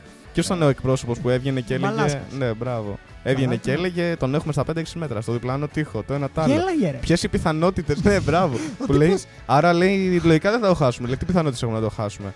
Και αρχίζει και γελάει. γελ- γελάτε. Γιατί γελάτε, κύριε, Γιατί οι πιθανότητες είναι μία στο 3 Ε, εκατομμύρια. μαλάκα δεν γίνεται. δεν είπε καν μία στο εκατομμύριο. Σε πήγε στο τελείως Στο απίθανο. τρεις. Ναι, Δηλαδή, πόσο, αυτός πόσο έφυγε πρώτα από το εξώστη μαλάκα; Δηλαδή, καλά, δεν είναι δύσκολο πιστεύω. Να ξεφύγεις Απλά από την ελληνική αστυνομία. Πάω περίπτερο μια μάγκες. Εδώ δίπλα είναι το περίπτερο. Εδώ, απέναντι από το Κυρμίωτσο, το Ακροπολείο. Εντάξει, Χρήστο, σε περιμένουμε εδώ, ε. Πρόσεχε. Δεν ξανάρθει. Αυτό. Τη βαλίτσα τι τη θες, Ή ρε. να το μαζέψανε. Τον περιπτερά είναι, κάτι όπλα. Του- Μιας και τώρα πάμε μέσα να τα δώσουμε αυτά. Ναι. Ωραία. Και τον χάσανε πολύ στον τον τύπο. Και τον ψάχνουμε. Εντάξει, θα το βρούνε. Πόσο. πόσο Τώρα είναι. απογορεύει κυκλοφορία 10.30 ώρα. Αυτός ο μόνος μάγκα. Έξω. Όλη μέρα. Ο δολοφόνος ο ίδιος. Έχει πιο σοβαρά πράγματα να ανησυχεί από την απαγόρευση της κυκλοφορίας. Όπου- Έχει απαγόρευση της κυκλοφορίας γενικά ό,τι πας. Ισχύει. Δεν τον εμποδίζεις βέβαια να κάνει ταξιδάκι αυτή τη στιγμή. όπου Και αυτό είναι και σχόλιο ότι τώρα με τα μέτρα μας φυλακίζουν και μας έχουν σαν εγκληματίες με στα σπίτια μας. Φίλε, Ή και όχι. ο τύπος τώρα. Όχι, εγώ αλήθεια να ρωτιέμαι πού είναι; Θα ήθελε να ξέρεις τώρα που είναι. Πιστεύω θα είναι σε φάση αυτή τη στιγμή θα σκέφτεται το Χίτλερ λίγες ώρες πριν πέσει στο Βερολίνο και ήταν με την Εύα Μπράουν και αυτοκτόνησε ο Καριόλης. Εύχομαι να έχει το ίδιο Πιστεύεις, μέλλον ο ελπίζει να άνθρωπος αυτός. αυτοκτόνησε. Ε, θα είναι από καμιά γέφυρα από κάτω τώρα. Άμα είναι πάντως να σκέφτεσαι γενικά για άνθρωπους που τους καταδιώκουν, ας πούμε. Δηλαδή, πώς είσαι στη φάση με τον Παλαιοκώστα. Εκεί πρέπει να το έζησες πολύ έντονα, άμα είναι να. Εγώ να το ακολουθεί- ζήσω. Ναι, ναι. Εγώ πώς να το ζήσω τον Παλαιοκώστα. Ενώ τώρα, ας πούμε, βλέπω σε ενδιαφέρει αρκετά για τον παπά και η ανησυχία γιατί- για το που είναι και. Γιατί είναι ναζί και θέλω να μπει στη φυλακή. Παλαιοκώστα. Θα μπει. Ό,τι έκανε το έκανε, παιδιά. Τώρα που είναι αυτός. Τον Παλαιοκώστα θα τον Στην στείλανε. καρδίτσα είναι, πού είναι. Όπου γουστάρει είναι. Δεν τον έχουν πιάσει. Δεν, δεν ξέρουμε πού είναι. Έφυγε. Μου είχαν πει κάτι πηγές που έχω. Για πες. Μέσα από την Καρδίτσα. Εδώ αποκλειστικά, Μέσα ναι. από την Καρδίτσα. Μου λένε ότι ο Παλαιοκώστας ήταν εκεί πέρα σε ένα χωριό, είχε δώσει φράγκα σε όλους τους ε, χωρικούς. Μιλιά η χωρική. Αυτό θα σου έλεγα ότι Πάμπλο Εσκομπάρ ο έχει Παλαιοκώστας θα τον κρύψεις. Ενώ στην τελική δεν είναι, είναι εγκληματίας, είναι το ένα το άλλο. Δεν είναι ο Ναζί. Δηλαδή ο άλλος δεν έχει που να πάει. Όντως. Τώρα, ειδικά που Διαλυμένος τον ψάχνουν είναι ο όλοι, τύπος. πας καλά. Τον Παλαιοκώστα θα τον φυγαδεύσουν. Δεν είναι. Οκ. Ωραίος τύπος. Ο οποίος είναι νονός της ουρανίας. Της TikToker. Τους κάνει κάποια. Τι είναι και TikToker. ε; TikToker είναι ψυχολογία, σπουδάζει. Την έχουν αφήσει. Στο έχουν επιτρέψει τέτοιο πράγμα. Το ντοκιμαντέρ το είδες στο Golden Girls; ναι, το είχα δει όταν. Πριν, Το έχεις ε, δει; Πριν χρόνια. Δεν είναι ξέρω, στήλη κάνα εκεί χρόνο. πέρα, ρε. Που είναι στο λικαβιτό με τον δημοσιογράφο που της παίρνει συνέντευξη και λέει. Δεν θέλω να είμαι μπροστά σε κόσμο, δεν μ' αρέσει. I don't like people. Το λέει στα αγγλικά. I don't like people. I don't like. Ε, Tumblr girl. Το φίλε, οποίο εκεί. είναι σοκ γιατί είναι αυτό που λέγαμε και σε άλλες εκπομπές. Είναι γυναίκες να είναι. να Ναι, ναι, ναι. δείχνουν σεξισμό ενάντια σε γυναίκες. Όπου. Αλλά κάμα τη δεις πώς μίλαγε που έβλεπε κάτι βίντεο. Γενικά όλες οι νοικοκυρές εκεί πέρα που είναι και μαζί, κάνουν παρέα. Ναι, ναι. Είναι γκρουπάκι. Η κοπέλα του Παύλου Φίσα που μιλούσε στην κάμερα και τα λοιπά και έλεγε η ουρανία, Καριόλα, συγγνώμη που τη λέω έτσι, αλλά πραγματικά είναι. Έλεγε Άιντε μόρι σαβούρα, σου χώσω καμιά. Μα πώς δεν της χώσαν αυτή καμία η δική μας, ρε; Πώς δεν της χώσαν καμιά καμία να της έφυγαν όλα τα δόντια; Αυτό έλεγε για την, κο- για την τύπησα η οποία μόλις έχασε τον σύντροφό της, ας πούμε, που είδε άνθρωπος να σ- πεθαίνεις στην αγκαλιά Εντάξει, της. έτσι έχει μάθει. Ε, αλήθεια, απορώ αν περιμένεις κάτι καλύτερο από αυτούς τους ανθρώπους. Πάντως το ντοκιμαντέρ αυτό σου δείχνει ότι πραγματικά δεν πρέπει να περιμένεις τίποτα Ναι. από αυτούς τους ανθρώπους. Η καλύτερη φωτογραφία της ημέρας Με τα για κολοδάχτυλα. χθες ήταν με τα Σκέφτομαι να κολλά. την κάνουμε cover αυτή, ρε φίλε, στην εκπομπή αυτή με τους εφιάλτες. Αυτό Εφιάλτη. δεν είναι εφιάλτη, αυτό είναι το καλύτερο όνειρο, Οδυσσέα. Μαλάκα. Να τους βλέπεις τόσο αναστατωμένους. Ωραία. Πάμε, Ωραία. πάμε να επιστρέψουμε στα όνειρα όμως. Ναι. Αυτό είχα εγώ με τα αδελφίνια. Που ήταν μια παρέστηση στην ουσία. Και μετά τα πιο ε, τρομακτικά όνειρα ήταν ε, όταν ήμουν σούπα άρρωστος που έβλεπα πολύ ψυχεδελικά πράγματα. Που έβλεπα πράγματα πολύ αγχωτικά. Να μου πέφτουν τούβλα πάνω μου και να με χτίζουν εμένα. Να τα βλέπω με τα μάτια μου τα τούβλα. Και να μην σταματάει πράγμα. Αυτό να μην σταματάει, φίλε. Να μην χτίζεται ποτέ. Εκεί μήπως ένιωθες πνιγμένος, μήπως ένιωθες ένα Τα βάρος; πάτε. Τι βάρος ήμουν 6 χρονών. Όχι, όχι. φίλε. Εννοώ στην αληθινή σου ζωή. 6 χρονών τι βάρος να έχεις. Άμα χεστείς πάνω σου. Ε, Μπορεί. Μπορεί να χέστηκα. Δεν ξέρω, ρε φίλε. και το μετέφρασες έτσι. Ρε, όχι, όταν ο πυρετός ανεβαίνει, έχει αυτό το που έχουν πάθει. Εσύ όταν είχες πυρετό δεν είχες περίεργα όνειρα. Όχι. Δεν νομίζω. Σοβαρά μιλάς. Ναι, ναι, ναι. Εγώ τε. μόνο όταν είχα πυρετό έβλεπα τα πιο αγχωτικά όνειρα. Τα πιο αγχωτικά όνειρα στη ζωή μου. Ε, Έπαθα αναρρόφηση. με αυτό. Θυμήθηκα Αγχώθηκε τα πάλι. παλιά Ναι. χρόνια. Ε, τι να σου πω, Οδυσσέα, όχι. Εγώ γενικά το, το Βελόνες. πέρναγα καλά. Το... Τι βελόνε. Βελόνε να κάθονται στο πάτωμα και να πέφτει μια γιγάντια μπάλα πάνω τους. Να έχω τρελαθεί εγώ. Να τα βλέπω αυτά και να έχω τρελαθεί και να μην πέφτει ποτέ η μπάλα, φίλε. Σκέψτε το αυτό. Το άπειρο να συνεχίζεται πάνω στη βελόνα και στην μπάλα. Πόσο Ω, χρονών. πω, Χριστέ μου. αυτά; Έξι χρονών. Έδειξα μια ιδιαιτερότητα. Δεν ε, σε πήγανε κάποια βοήθεια τότε; Δεν χρειάστηκα. Είσαι Αντιμετώπιζα σίγουρος; τις δυσκολίες Είσαι- μόνος μου. είσαι Αντιμετώπιζα σίγουρος; τις δυσκολίες μόνος. Εμένα μου είπε μια κοπέλα όνειρο επειδή όπως σας είπα έκανα και το... Ποιο, δεν σου είπα. Σου είπα τι έκανα. Δεν μου έχεις πει. έκανα νομίζω. poll στο Instagram βέβαια. Για πες μου. Δεν πήγε Λοιπόν. καλά. μου στείλαν τέλος πάντων κάποιοι εκεί πέρα Α, για τα όνειρα να σου γράψουν ναι, ναι. ιστορίες, οκ. και μου λέει μία. Έβλεπα λέει στο κρεβάτι λέει να γίνονται κλωστές. Κλωστές λέει. Τρίχες. Τρίχε σε κρεβάτι, σαν του προκρούστη. Έτσι. Σχαμένο. Πω, Έτσι πω. ακριβώς Για, το για περιέγραψε. μένα αυτό με την τρίχα είναι ό,τι χειρότερο. Δεν υπάρχει πιο αειδιαστικό πράγμα Τι από την έκανε. τρίχα. Κάθονταν πάνω αυτή εκεί πέρα. τώρα. Τι, τι, κάθεται στο κρεβάτι με τι τρίχε. ναι, και γιατί καθότανε; Φτιάξες περούκα, ρε μαλάκα. ε, και όταν ε, βγαίνει το επιχειρηματικό δαιμόνιο την ώρα του ονείρου, έτσι. Κάπως έτσι. Ξυπνάς, φίλε. Μάνα, Πρέπει να σε ξεκινήσουμε κουρέψω. περούκες. να σε κουρέψω. φίλε, ναι. Και μου στείλαν τέλος πάντων κάποιοι τα όνειρά τους. Ε, περίεργα πράγματα. Τώρα ελπίζω να μην είναι κλασικές ιστορίες. Πέφτουν δόντια, πεθαίνει κάποιος. Έχεις δει να πέφτει δόντι; Ναι. Παναγία μου, φίλε. Ναι. Είναι τρομακτικό. Είναι full Ό,τι και να είναι τρομακτικό. τρομακτικό. Ξυπνάς μετά και τσεκάρεις να δεις αν τα δόντια είναι όλα στη θέση τους. Όχι, εγώ τσεκάρω να ζουν όλοι, φίλε. Γιατί έχω διαβάσει, το δόντι είναι θάνατος. Α, θες να πάμε λίγο να ψάξουμε για, Περίεργα πράγματα. για ονειροκρίτη; Θα πάμε. Να δούμε πώς ερμηνεύεται το, το κάθε τι. Βεβαίως. Θα το κάνουμε αυτό το πράγμα. Λοιπόν, Τώρα. Θες τώρα, δεν ξέρω. Καζαμίας. Πώς να μαγειρέψω Τώρα επί τόπου. γιουβαρλάκια. Όνειρο Κρήτης. Α, πας στον ονειροκριτή του Καζαμία κατευθείαν, ναι. Όχι, ρε φίλε. Να Γιατί; μπω σε ποιος site. Οροσκόπο.gr, astrology, ονειροκρίτης-όνειρα.gr, mycosmos.gr, ονειροκρίτης123.com, myastro.gr, astrology for you Εντάξει, με εντάξει, 4, Πολλές ζώδια επιλογές σήμερα.gr. γενικά και έχουμε πολλά. Έχει Μπες στο- και ονειροκρίτης.org, είναι organization λογικά. ΜΚΟ. Αυτό είναι, ναι, μη κερδοσκοπικό. ε, Πάμε στο μπες- πρώτο, Ναι, βέβαια. πες στο πρώτο. Πάμε στο πρώτο. Που είναι με αστρολογία όμως. Ε. Μάθε τη σημαίνει το όνειρό σου. Πάμε στον παπά, μιας και είναι φυγάς. Αμέ. το βλέπω κατευθείαν. Άμα δεις το όνειρό στον Χρήστο παπά, τι είναι. Για να δούμε. και τον βρίσκουν στο σπίτι του την επόμενη μέρα. Ο παπάς. Ο παπάς, παιδιά, τι σου λέει. Αν ονειρευτείς πως είδες παπά, σημαίνει ατυχές αλλαγές και δυσάρεστα ταξίδια. Αν δεις πως ένας παπάς σε παρότρινε σε κάτι, δεν θέλω να μάθω τι, έχει- Ω, τι έχει πει ο παπάς. Α πούμε να Τέκνον. κατεβάσει το παντελόνι σου. Τέκνον μου, φέρ το παιδί σου. Συγγνώμη. Σημαίνει πως ένα ύπουλο πρόσωπο θα σας πρόξει σε κακή πράξη. Τι, άρα παπάς και καλά είναι ύπουλο πρόσωπο. Ναι, ρε. μ, παπάς. Τι; Άμα δεις παπά χόρτου, το λέει. Α, όντως. Όχι. Το πίστεψα για λίγο. αν, παροτρι... αν ονειρευτείς πως είσαι παπάς, σημαίνει πως θα καταπατήσεις τα δικαιώματα άλλων. Ε, ρε, τους έχουν σαν πολύ κακό πρόσωπο τους Ποιος; παπάδες στα όνειρα. Τι... φ- Σκέφτομαι να δω. Καταρχάς, Ο έχεις παπάς, ο δει Χρήστος τίποτε παπάς παπάς στον είδε όνειρο; παπά και κα- αποφάσισε να γίνει ναζί για να καταπατήσει τα δικαιώματα άλλων. Δηλαδή αυτό το σημαίνει πως θα καταπατήσει τα δικαιώματα άλλων. Τι σημαίνει αυτό; Αυτό που κάνουν οι Ποια Χρυσή Αυγή. δικαιώματα; Βασικά αυτό Ε, ακριβώς. σκοτώ- Άμα σκοτώσεις είναι καταπάτηση δικαιώματα. Αλλά ποιο δικαίωμα; ας πούμε. Άμα δω εγώ παπά. Άμα δω. Δεν ξέρεις. Παπά. Δεν ξέρεις τι θα καταπατήσεις, αλλά κάτι θα καταπατήσεις. Και ξέρουν καλά να τα το όνειρα. ονειρευτώ δηλαδή. Ναι.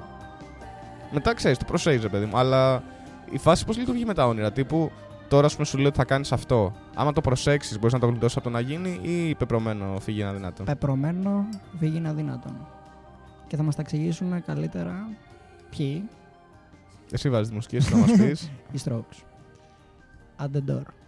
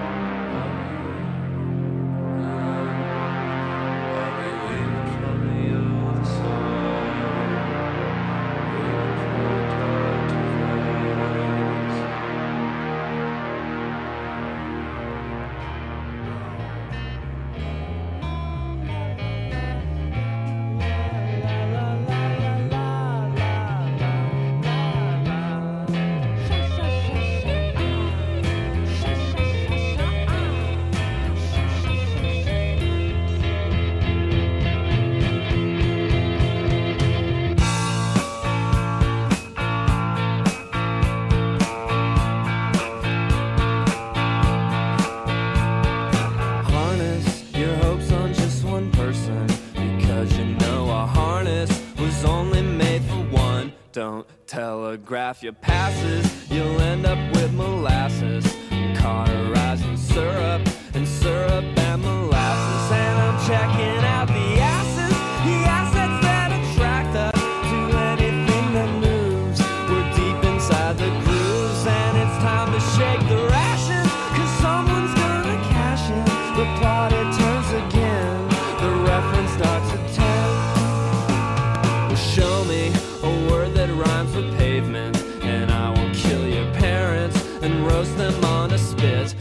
good. Don't you try to etch it or permanently sketch it, or you're gonna catch a bad, bad cold. And the freaks have stormed the White House.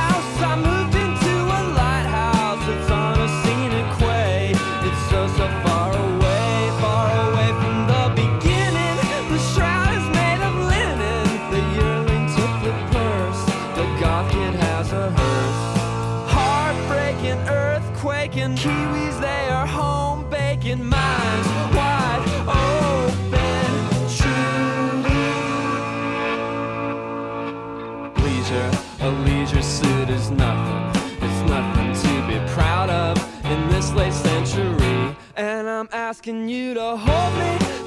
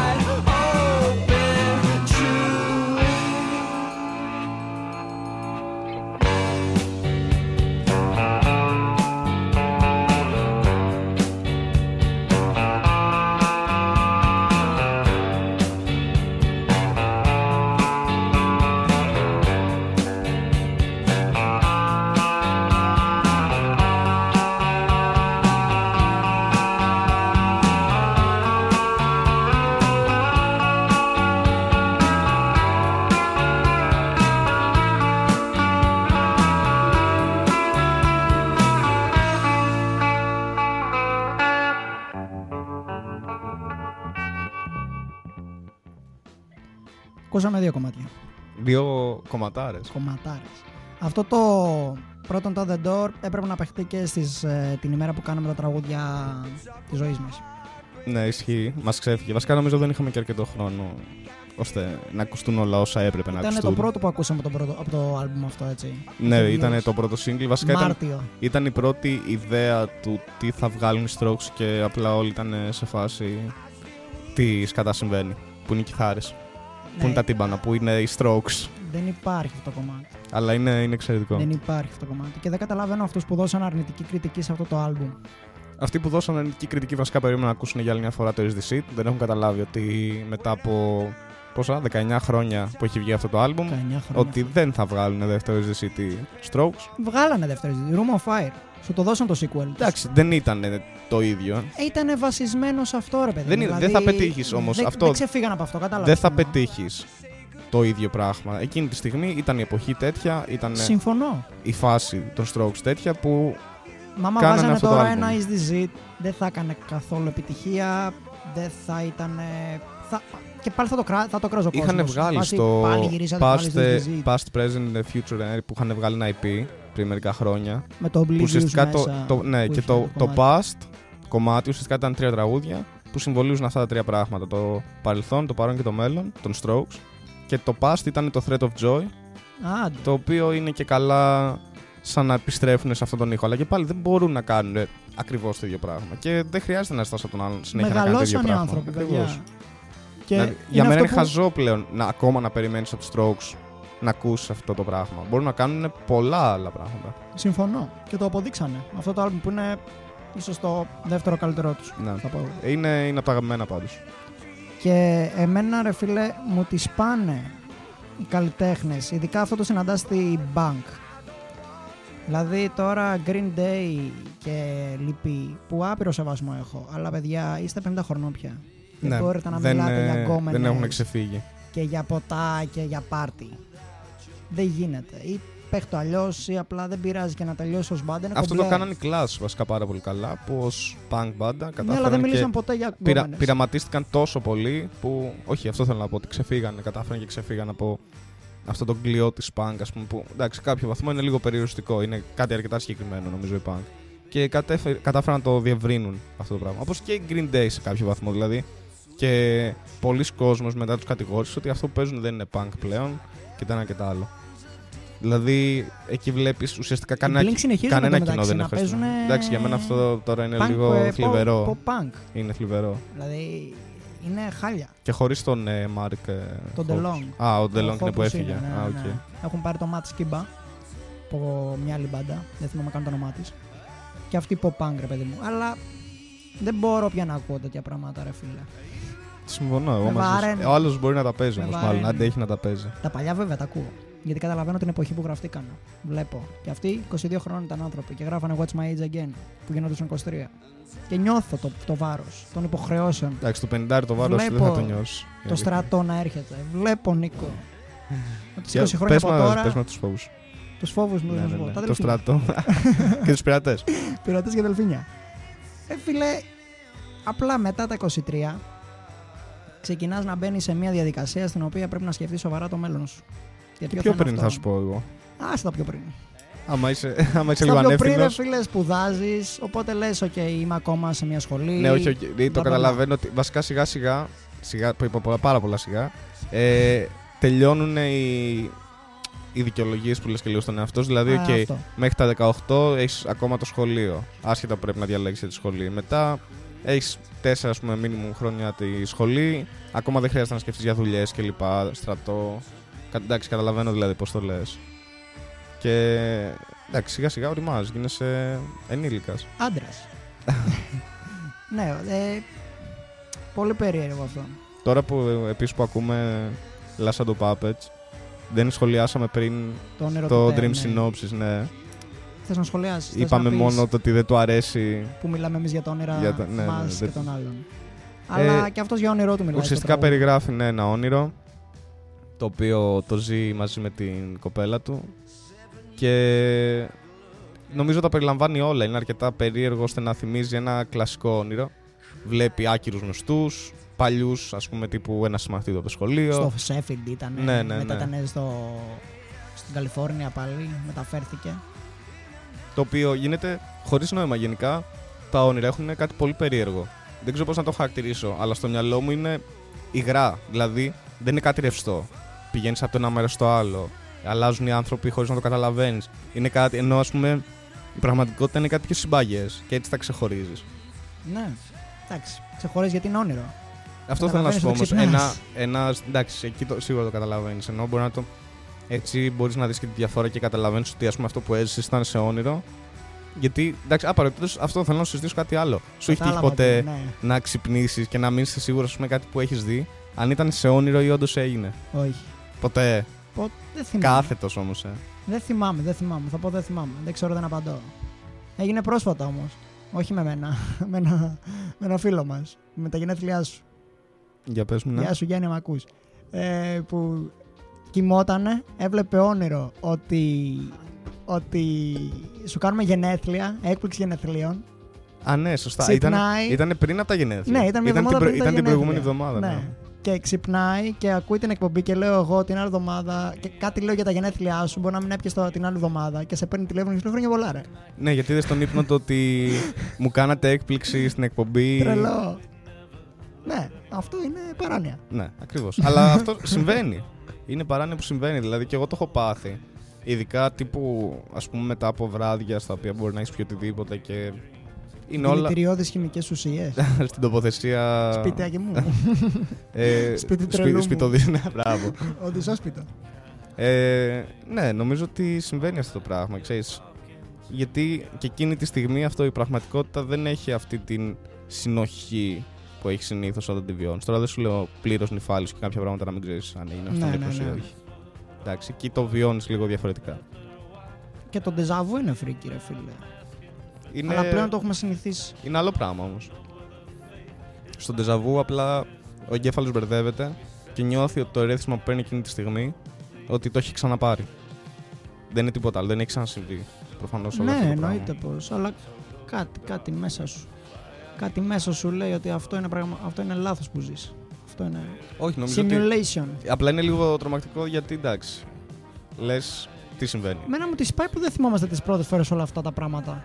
Γιατί η πρώτη φορά που είδες δεσαβού είναι weird. Εντάξει, και εγώ θα ήθελα να θυμάμαι την πρώτη φορά που έφαγα μακαρόνια, ας πούμε, αλλά Εντάξει, αυτό είναι Δεν βασική γίνεται. τροφή όμως. Τι να και θυμάσαι. το ντεζαβού είναι Η κάτι πρώτη το οποίο μαλακία όμως μια χαρά προκύπτει. λες. Τι, τι λέω. Ε, όχι, εσύ Δε- δε- γενικά. Ο κόσμος. Είσαι πιο μεγάλος εκεί, η αλήθεια είναι. Και την πρώτη τσόντα τη θυμάσαι; Εγώ προσωπικά ναι. Ε, δεν ξέρω, δεν θυμάμαι καλά, όχι. Δεν μπορώ να σου πω Δεν θυμάμαι λεπτομέρειες. Καλά. Άσε ρε. Δεν θα σου πω δεν έχω δει τσόντα. Δεν Α. πρόκειται να μπούμε σε αυτή τη διαδικασία Δεν προφανώς. θυμάμαι τώρα την πρώτη μου τσόντα. Εγώ είχα πάθει σοκ. Σοκ. Θυμάμαι την πρώτη φορά που έχω δει ας πούμε αντρικό μόριο. Μου έχει μείνει αυτό. Εκεί είχα πάθει σοκ. Και ήταν Ναι. πριν την πρώτη τσόντα. Ήτανε παπά. Ήταν. ήταν του παπά. Ήρθε επίσκεψη. Τι; Θες να σου πω το, Δεν, δεν ξέρω. το context. Άστο ρε bro. Να μιλήσω για την τσόντα. Φοβάμαι τι θα ακούσω με το αδερφικό Όχι, δεν, δεν το είδα live. Ήταν ουσιαστικά. ε- Επί εποχές τώρα φαντάσου MSN. Α, ναι, κάτι μου είχες πει. Ουσιαστικά ήταν ένας είχε στείλει αίτημα στην αδερφή μου και η Κοραλία είναι σε φάση τον ξέρω, δεν τον ξέρω. Α τον δεχτώ να δω αν τον ξέρω. Και της κάνει βιντεοκλήση. αλλά και κλείνει η Κοραλία την έκλεισε την κάμερα γιατί θέλει να δει ποιος είναι αυτός. Και είχε κάνει ουσιαστικά ότι πας με την web κάμερα, δεν ξέρω τώρα τι στο πούτσο. Δεν ήταν και καλή εικόνα, φανταστεί 2009, ας πούμε, κάπου εκεί. Και το είχε βάλει κοντά στο πουλί του. Το οποίο το έπαιζε. Αλλά νομίζω, δηλαδή τώρα έτσι όπως το έχω στο μυαλό μου σαν ανάμνηση, δεν ήταν ε, και πολύ ενθουσιασμένος να, να, να το πω και έτσι. Προσπαθούσε ο άνθρωπος. και εγώ δεν είχα καταλάβει τι έβλεπα. Λέω, τι κάνει πατάτες καθαρίζεις, κάτι, κάτι καθαρίζει. Τι κάνει αυτός εκεί πέρα; Όπου η αθωότητα. και ήταν τύπου, νομίζω, είχε γενέθλια τότε η αδερφή μου. Οπότε Ωραία γίνεται, γενέθλια. γίνεται αυτό. Το κλείνουμε. Και ανεβαίνω μετά πάνω άλλος άνθρωπος. Δηλαδή είχαν τούρτες, χαρές κλπ. Και εγώ λέω, Διπλή ζωή ο δεν θα, δεν θα μπορούσα να επιστρέψω ποτέ από αυτό. Πω, πω, πω. Ανδρικό μόριο. με, φίλος, είχε, έμεσε. με είχε σοκάρει. Και να το συγκρίνει με πατάτες. Κρίμα για αυτόν. Δεν ήξερα. Δεν Κρίμα για ήξερα. αυτόν. Κάτι δεν έκανε καλά. Μήπως και αυτός ανακάλυπτε εκείνη την περίοδο, ρε παιδί μου. Μήπως κανένα συμπαθή της να της κάνει πλάκα. Ε, Ο αδερφός μου μικρός. νιάτο, νιάτο θα ήταν, φαντάζομαι. Ελπίζω δηλαδή, γιατί αλλιώς είναι και λίγο παιδοφιλικό αυτό. Δηλαδή η αδερφή μου ήταν ένα χρόνο μεγαλύτερη μου τότε. Να μην ήταν 10, ας πούμε, να ήταν 11. Πω πω τον έρημο.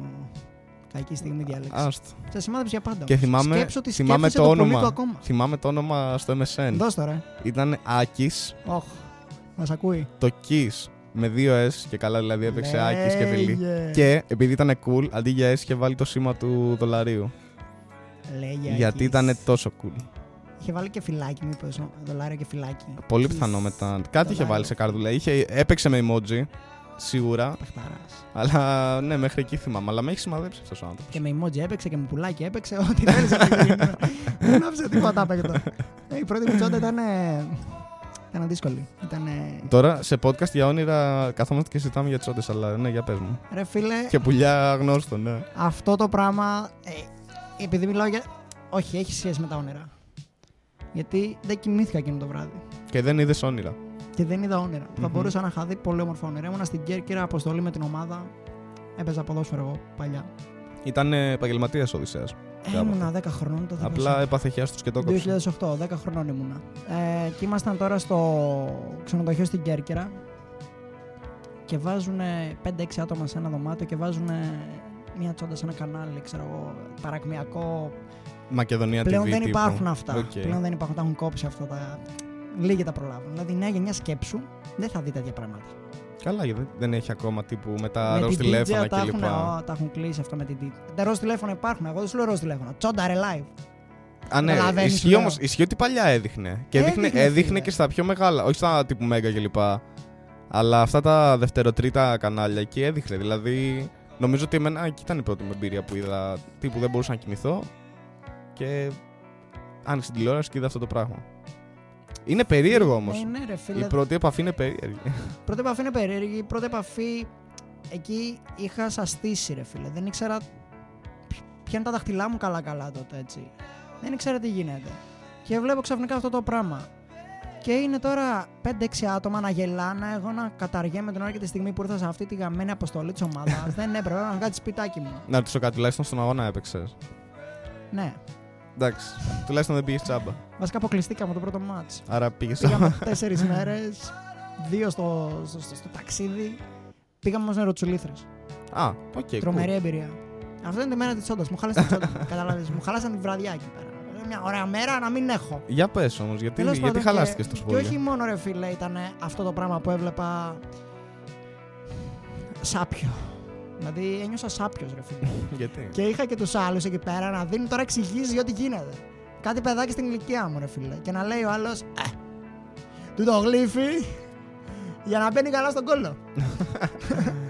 Τέτοιες Αυτό- εξηγήσεις αυτό είναι για γνωστός περί σεξ, καμικάζι, περί σεξ. Εγώ είμαι σε έχω φάση, ακούσει. μπαίνει και στον κόλλο αυτό το πράγμα. Δεν εννοείται τώρα. Ουα, Μαλάκα, εκεί βλέπεις τις δυνατότητες. δηλαδή, απλά πρέπει να σκεφτείς out of the box. Και, Και πήρα- αυτά τα παιδιά σκεφτόντουσαν. Αυτό ήταν ε, δύο μέρες πριν φύγουμε. Οπότε η επόμενη μέρα ήταν η τελευταία μας μέρα. Πήρα τη μάνα μου το πρωί. Παιδιά, αλήθεια λέω, ήμουνα να με κλαίνει ρέγγε. Λες και πέθανε ο άνθρωπος δικός μου. Ένιωθε ενοχές. Ένιωθα πάρα πολύ άσχημα. Πάρα μα πάρα πολύ άσχημα. Σε φάση να γυρίσω τώρα. Έγινε κάτι. όχι, όχι. όχι, απλά χάσαμε στον αγώνα και έχει μπει ένα, ένα σπερματάκι στο μάτι. Ήταν 3D τσόντα. Ήταν ό,τι ήθελες, ήταν. άσε με. Αυτή η νύχτα. Νύχτα του Βαρθολομέου τη λέγω. Έγιναν σφαγές εκείνο το βράδυ. Πω, πω, δύσκολα. Ε. Ναι. ναι. Αλλά να επιστρέψουμε στα όνειρα. Ε, να σου πω εγώ. Να μου πεις. Λοιπόν, για να το προχωρήσουμε κιόλας. Ε, υπάρχει τρόπος να κάνεις αυτό το daydreaming που λέγαμε και τύπου με παρεστής κλπ. Χωρίς όμως να έχεις πυρετό και ή κάτι τέτοιο. Ή να είναι η μόρα. Ε, αυτό που διάβαζα τώρα δεν ξέρω και κατά πόσο ισχύει, αλλά το πετύχα αρκετά συχνά. Ουσιαστικά όταν έχεις μάθει, για παράδειγμα, να πίνεις ένα ποτό και να κοιμάσαι ή, να, ή με τη μαριχουάνα. Ε, Mary Jane. ναι. Δεν... Ήθελες να το πεις Για τους ψαγμένα παλιούς. εσύ, Για τους ναι. παλιούς. Ε, και ουσιαστικά έχεις μάθει τον εαυτό σου να κοιμάται έτσι. Και επίσης ε, και οι δύο ουσίες περιορίζουν ε, τον REM ύπνο. Δηλαδή δεν βλέπεις τόσα όνειρα. Γιατί δεν είναι ακριβώς ύπνος αυτό που κάνεις εκείνη τη στιγμή. Είναι πιο πολύ πέφτεις λιπόθυμος και κλείνουν όλα παρά το ότι είναι ύπνος που σε ξεκουράζει. Ε, Δηλαδή, ρε φίλε, Πες ότι πίνω εγώ τώρα το ποτό μου. Πέφτω στον καναπέ. Πες ότι έχεις πιει, όχι ένα ποτό, πες ότι έχεις πιει 3-4 και πας και πέφτεις για ύπνο. Και πες για ύπνο και δεν κοιμάσαι και είσαι τώρα Και κοιμά, όχι, πέφτεις σε αυτό, πέφτεις για ύπνο, σε κόμμα. αλλά κοιμά. Ναι, εντάξει, δεν το λες και κόμμα. βλέπεις Δεν βλέπεις όνειρα εκεί. daydreaming ας πούμε- δεν μου πες. Ναι, α, θα καταλήξω. αυτό θα σου πω πώς γίνεται να Θα το, μάθουμε να να ξεχάσουμε το αυτά που βιώσει ξέρουμε. αυτό το πράγμα. Λοιπόν, όταν εν τέλει. Γιατί εγώ αυτό το παθαίνω πολύ συχνά. Ωραία, Να μην α- βλέπω όνειρα. Άκουσε. Και έχω ανησυχήσει αυτή τη στιγμή. Πίνεις πολύ γι' αυτό. λοιπόν, ε, ουσιαστικά όταν κόψεις αυτές τις ουσίες, μετά ο οργανισμός τόσο καιρό που ή- προσπαθούσε να δώσει όνειρα και να σε πάει στον REM ύπνο, επειδή δεν το έχει κάνει τόσο καιρό, το δίνει όλο μαζί. Οπότε καταλήγεις να έχεις πάρα πολλά όνειρα τα οποία είναι πολύ έντονα ή σε περίπτωση που δεν μειώσεις τις ουσίες αυτές μπορεί να τύχει real life να δεις πράγματα. Γιατί ο οργανισμός έχει ανάγκη να τα δώσει. Ο εγκέφαλος πρέπει να στείλει ας πούμε αυτή την εντολή. Οπότε θα βρει οποιοδήποτε τρόπο να το κάνει. Ή άμα έχει πιεστεί πολύ καιρό και μετά του δώσει την ευκαιρία, το κάνει με πολύ μεγάλο τρόπο. Ή το κάνει όταν είσαι ξύπνιος. Δηλαδή παρεστήσεις είναι αυτό το πράγμα. Είναι παρέστηση. Όχι ότι όλες οι παρεστήσεις είναι αυτό το πράγμα, αλλά. Όχι, αλλά Ναι. στα πλαίσια του ότι δίνονται σήματα στον εγκέφαλο να παίξει αυτό τώρα. Πάτα play. Ναι. Και είσαι εκεί πέρα στη δουλειά σου εσύ τώρα. Το θέμα είναι, η ερώτηση κάνεις; είναι βασικά γιατί. Ε, κάτι έχεις κάνει λάθος καταρχάς, άμα γίνει αυτό. Δηλαδή, άμα κάνεις νομίζω μια υγιή ζωή, δεν θα έχεις τέτοιο θέμα. Εντάξει, Απλά κομπλέ. ουσιαστικά ο εγκέφαλος βρίσκει εκεί το κενό που είσαι νυφάλιος και σε τροφοδοτεί με αυτό το πράγμα. Εγώ δεν το έχω πάρει προσωπικά. Αν και δεν θυμάμαι όνειρά μου. Ναι, και εγώ γενικά δεν θυμάμαι συνήθως. Τα όνειρα εκτός κι αν είναι πολύ έντονο, ξέρεις και έτσι σου έχει μείνει. Χθες είδα χαρακτηριστικά. κάτι το οποίο το ξέχασα. Και μετά μπήκα στο facebook και μπήκα σε ένα άρθρο και το θυμήθηκα γιατί αφορούσε κάτι σημαντικό που γίνεται. Ναι, ναι. Και μετά το ξέχασα. δηλαδή όσο ερχόμαστε εδώ πέρα το ξέχασα. Γενικά ξεφεύγουν, μας ξεφεύγουν νομίζω τα όνειρα. Είναι σαν να προσπαθείς να πιάσεις κάτι που γλιστράει και απλά φεύγει όλη την ώρα. Και όσο πιο πολύ προσπαθείς μετά να το θυμηθείς, γι' αυτό νομίζω το πιο πρόσφατο πάντα το έχεις όταν με το που ξυπνάς. Και γι' αυτό κάποιοι έχουν δίπλα, ξέρεις, το ημερολόγιο ονείρων που γράφουν Ναι, τι ναι, έχουν ναι. δει. Γιατί μετά θα το ξεχάσεις. Ισχύει ρε φίλε, είναι για λίγους. Για λίγους και καλούς και για λίγους και καλό. Πάντως Κάτι τα, τα, ον- τα ζώα, ας πούμε, συνήθως τα περισσότερα βασικά κάνουν διαφορετικό ύπνο από εμάς. Δηλαδή έχουν καταφέρει κάτι τύπου το 50% του εγκεφάλου πέφτει για βαθύ ύπνο και το άλλο 50% όχι. Οπότε έχουν τριγύρω τους το, ε, για να σε περίπτωση που προκύψει κάποια απειλή να μπορούν να ξυπνήσουν. Ας πούμε, Α, ναι, αυτό ρε. μπορεί να το έχεις δει στις γάτες που μπορεί να κοιμούνται και μέσα σε μισό λεπτό να, είναι, να τρέχουν Ναι, ναι, ναι. Γύρω-γύρω. Λοιπόν, Και αυτό το παθαίνουμε κι εμείς όταν δεν κάνουμε τόσο ξεκούραστο ύπνο. Θα σου πω κάτι που διάβασα. Διαβάζω τώρα τον Μπόρχες. Χόρχε Λούι Μπόρχες. Μμμ. Σημαντικός συγγραφέας. Διαβάζω το Άλεφ. Είναι μικρές ιστορίες, μυθιστορήματα, πολύ, πολύ ιδιαίτερα, παράξενα, δυσ, δυσνόητα και δύσκολα. Τέλος πάντων, και λέει σε κάποια φάση ότι τα μόνα αθάνατα πλάσματα στη γη είναι τα ζώα. Γιατί είναι τα μόνα τα οποία δεν γνωρίζουν το θάνατο. Ναι, οκ. Τρελό. Σωστό. Ναι. Τρελό. Ισχύει. Άμα είχαμε άγνοια του θανάτου κι εμείς. Θα πιστεύεις μας ότι έμεινε. θα, ζ- θα κρατήσει για πάντα αυτό; Ναι. Ναι, αλλά πάντα υπάρχει. Άρα όταν πεθάνει το σκυλάκι Ταυτόχρονα σας, και η η ιδέα της γατούλα επιβίωσης σας, το όμως. χαμστεράκι σας, το ιγκουάνα σας, η σαραντοποδαρούσα που ταΐζεται ζάχαρη στο μπάνιο. Τρώνε ζάχαρη, όντως. Όλα τα τρώνε. το πες με πόνο, ρε. τα, τα πόδια μου έχουν φάει τώρα εδώ πέρα. άστα. Είναι σαν να το ξέρω. Έχετε, έχετε Καταλαβαίνεις. πρόβλημα σπίτι με 40 ποδαρούσες; Άσε με ρε φίλε τώρα. Λοιπόν, Τι ψευδέστη μια, φορά, χορδί, μια οκ. φορά, μια φορά είχα. και ήταν σαν φίδι. Αυτό το πράγμα. Εγώ δεν είχα ξαναδεί σαραντοποδαρούσα. Είχα δει και το έχω ξεχάσει. Γιατί τώρα το θυμήθηκα. Φίδι! Έτρωγε πολύ ζάχαρη αυτή, ρε. Ε, ήταν κοκάκιας ήταν. λοιπόν. Ε, άμα έχετε ζωάκια λοιπόν, μην στεναχωρείτε που, που θα είναι. Αυτά δεν είχαν ιδέα θα γίνει αυτό. Απλά σε κάποια φάση νιώσανε περίεργα. Και γεια σας. Ένα, μια μέρα ήταν. Έτσι δεν είναι. Ναι, δεν νομίζω ότι η στεναχώρια είναι. και για το ίδιο το ζώο η στεναχώρια Σίγουρα εκεί είναι. στεναχωριέσαι γιατί έχασες το φίλο σου. Απλά σου λέω άμα το σκεφτείς γιατί όταν πεθαίνει ο άνθρωπος τι λένε; Αυτό δεν λένε. Τι λένε; Καλύτερα από το να. από Ε, το δεν να- είπες τίποτα, κύριε. Λένε, Βεκά. ξέρω εγώ. Από το να πονούν. από το να πονούσε καλύτερα, δεν είναι. Το λένε αυτό. Ναι, ότι να μην υποφέρεις, παιδί μου. ψόφα από το να πονάς, ρε παιδί μου. που σου Αυτό λένε, όμως ξέρω εγώ. εν τέλει, ρε παιδί μου, Ε, δεν. έτσι και στα ζώα. Τι λες. δεν σου λέω να πάρεις καινούργιο σκυλάκι. Σου λέω το ζωάκι αυτό. Οκ, και ο Ήταν άνθρωπο αθάνατο. και ο Ήταν άνθρωπος απλά αθάνατο. γενικά ελπίζει να μην υποφέρει. Δεν είναι ότι κάτι άλλο. Απλά Ήθελα να το συζητήσουμε Σε- αυτό.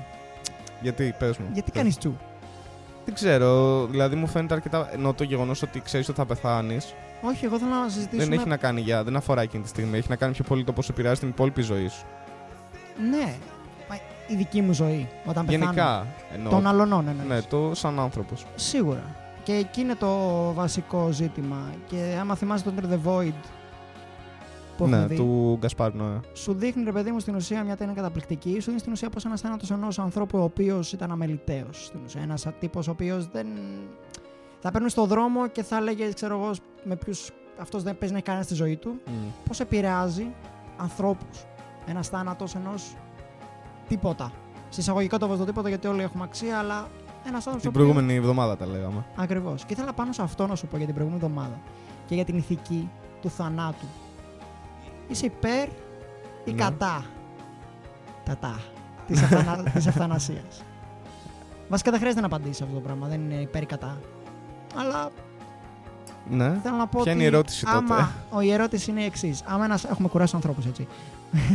άμα ένας άνθρωπος υποφέρει και πονάει πάρα πολύ και είναι σε τελικό στάδιο και του λένε οι γιατροί ρε φίλε, κοίτα, έχεις τρεις μήνες ζωής. Εγώ προσωπικά, άμα ήμουν αυτός, θα προτιμούσα να μου κάνουν μια ένεση τρεις μήνες αρχίτερα από να μην υποφέρω. Αυτό θα σου έλεγα. Καταρχάς, αναλόγως στην κατάσταση στην οποία είναι ο άλλος. Άμα το επιλέγει, οκ. Αλλά απ' την άλλη, μπορεί και ο άλλος να το δει σε φάση ότι μου έχουν μείνει τρεις μήνες και πρέπει να κάνω το καλύτερο που μπορώ με αυτούς τους τρεις μήνες. Εντάξει, οκ, γίνονται και ιατρικά θαύματα. Όχι, δεν σου λέω ότι για να επιβιώσει, ότι αυτούς Αλλά τους τι; τελευταίους τρεις μήνες να τους περάσει καλά. Να τους περάσει κάνοντας πράγματα που δεν θα έκανε αν δεν ήξερε ότι θα πεθάνει τόσο σύντομα. Είναι μεγάλη κουβέντα, είναι ε, μεγάλο ηθικό ζήτημα και τώρα στην Ολλανδία περάσανε και νόμο που επιτρέπουν την ευθανασία σε ανήλικα παιδιά που έχουν ε, ε, τελική, τελικό στάδιο αρρώστιας.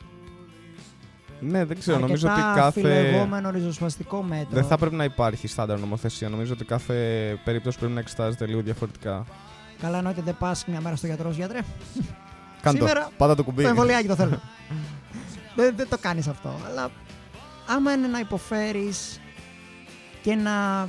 Γιατί αυτοί που υποφέρουν και νιώθουν σε αυτό το στάδιο νιώθουν αυτό το στάδιο του θανάτου που έρχεται. Δεν θέλουν να γίνονται και βάρος. Το ακούς αυτό; Δεν Ναι, θέλουν να ισχύει. γίνουμε βάρος. Εντάξει, γιατί νιώθουν ότι η κατάστασή τους έχει επιβαρύνει και τους γύρω, και τους γύρω τους και είναι και λογικό. Ναι.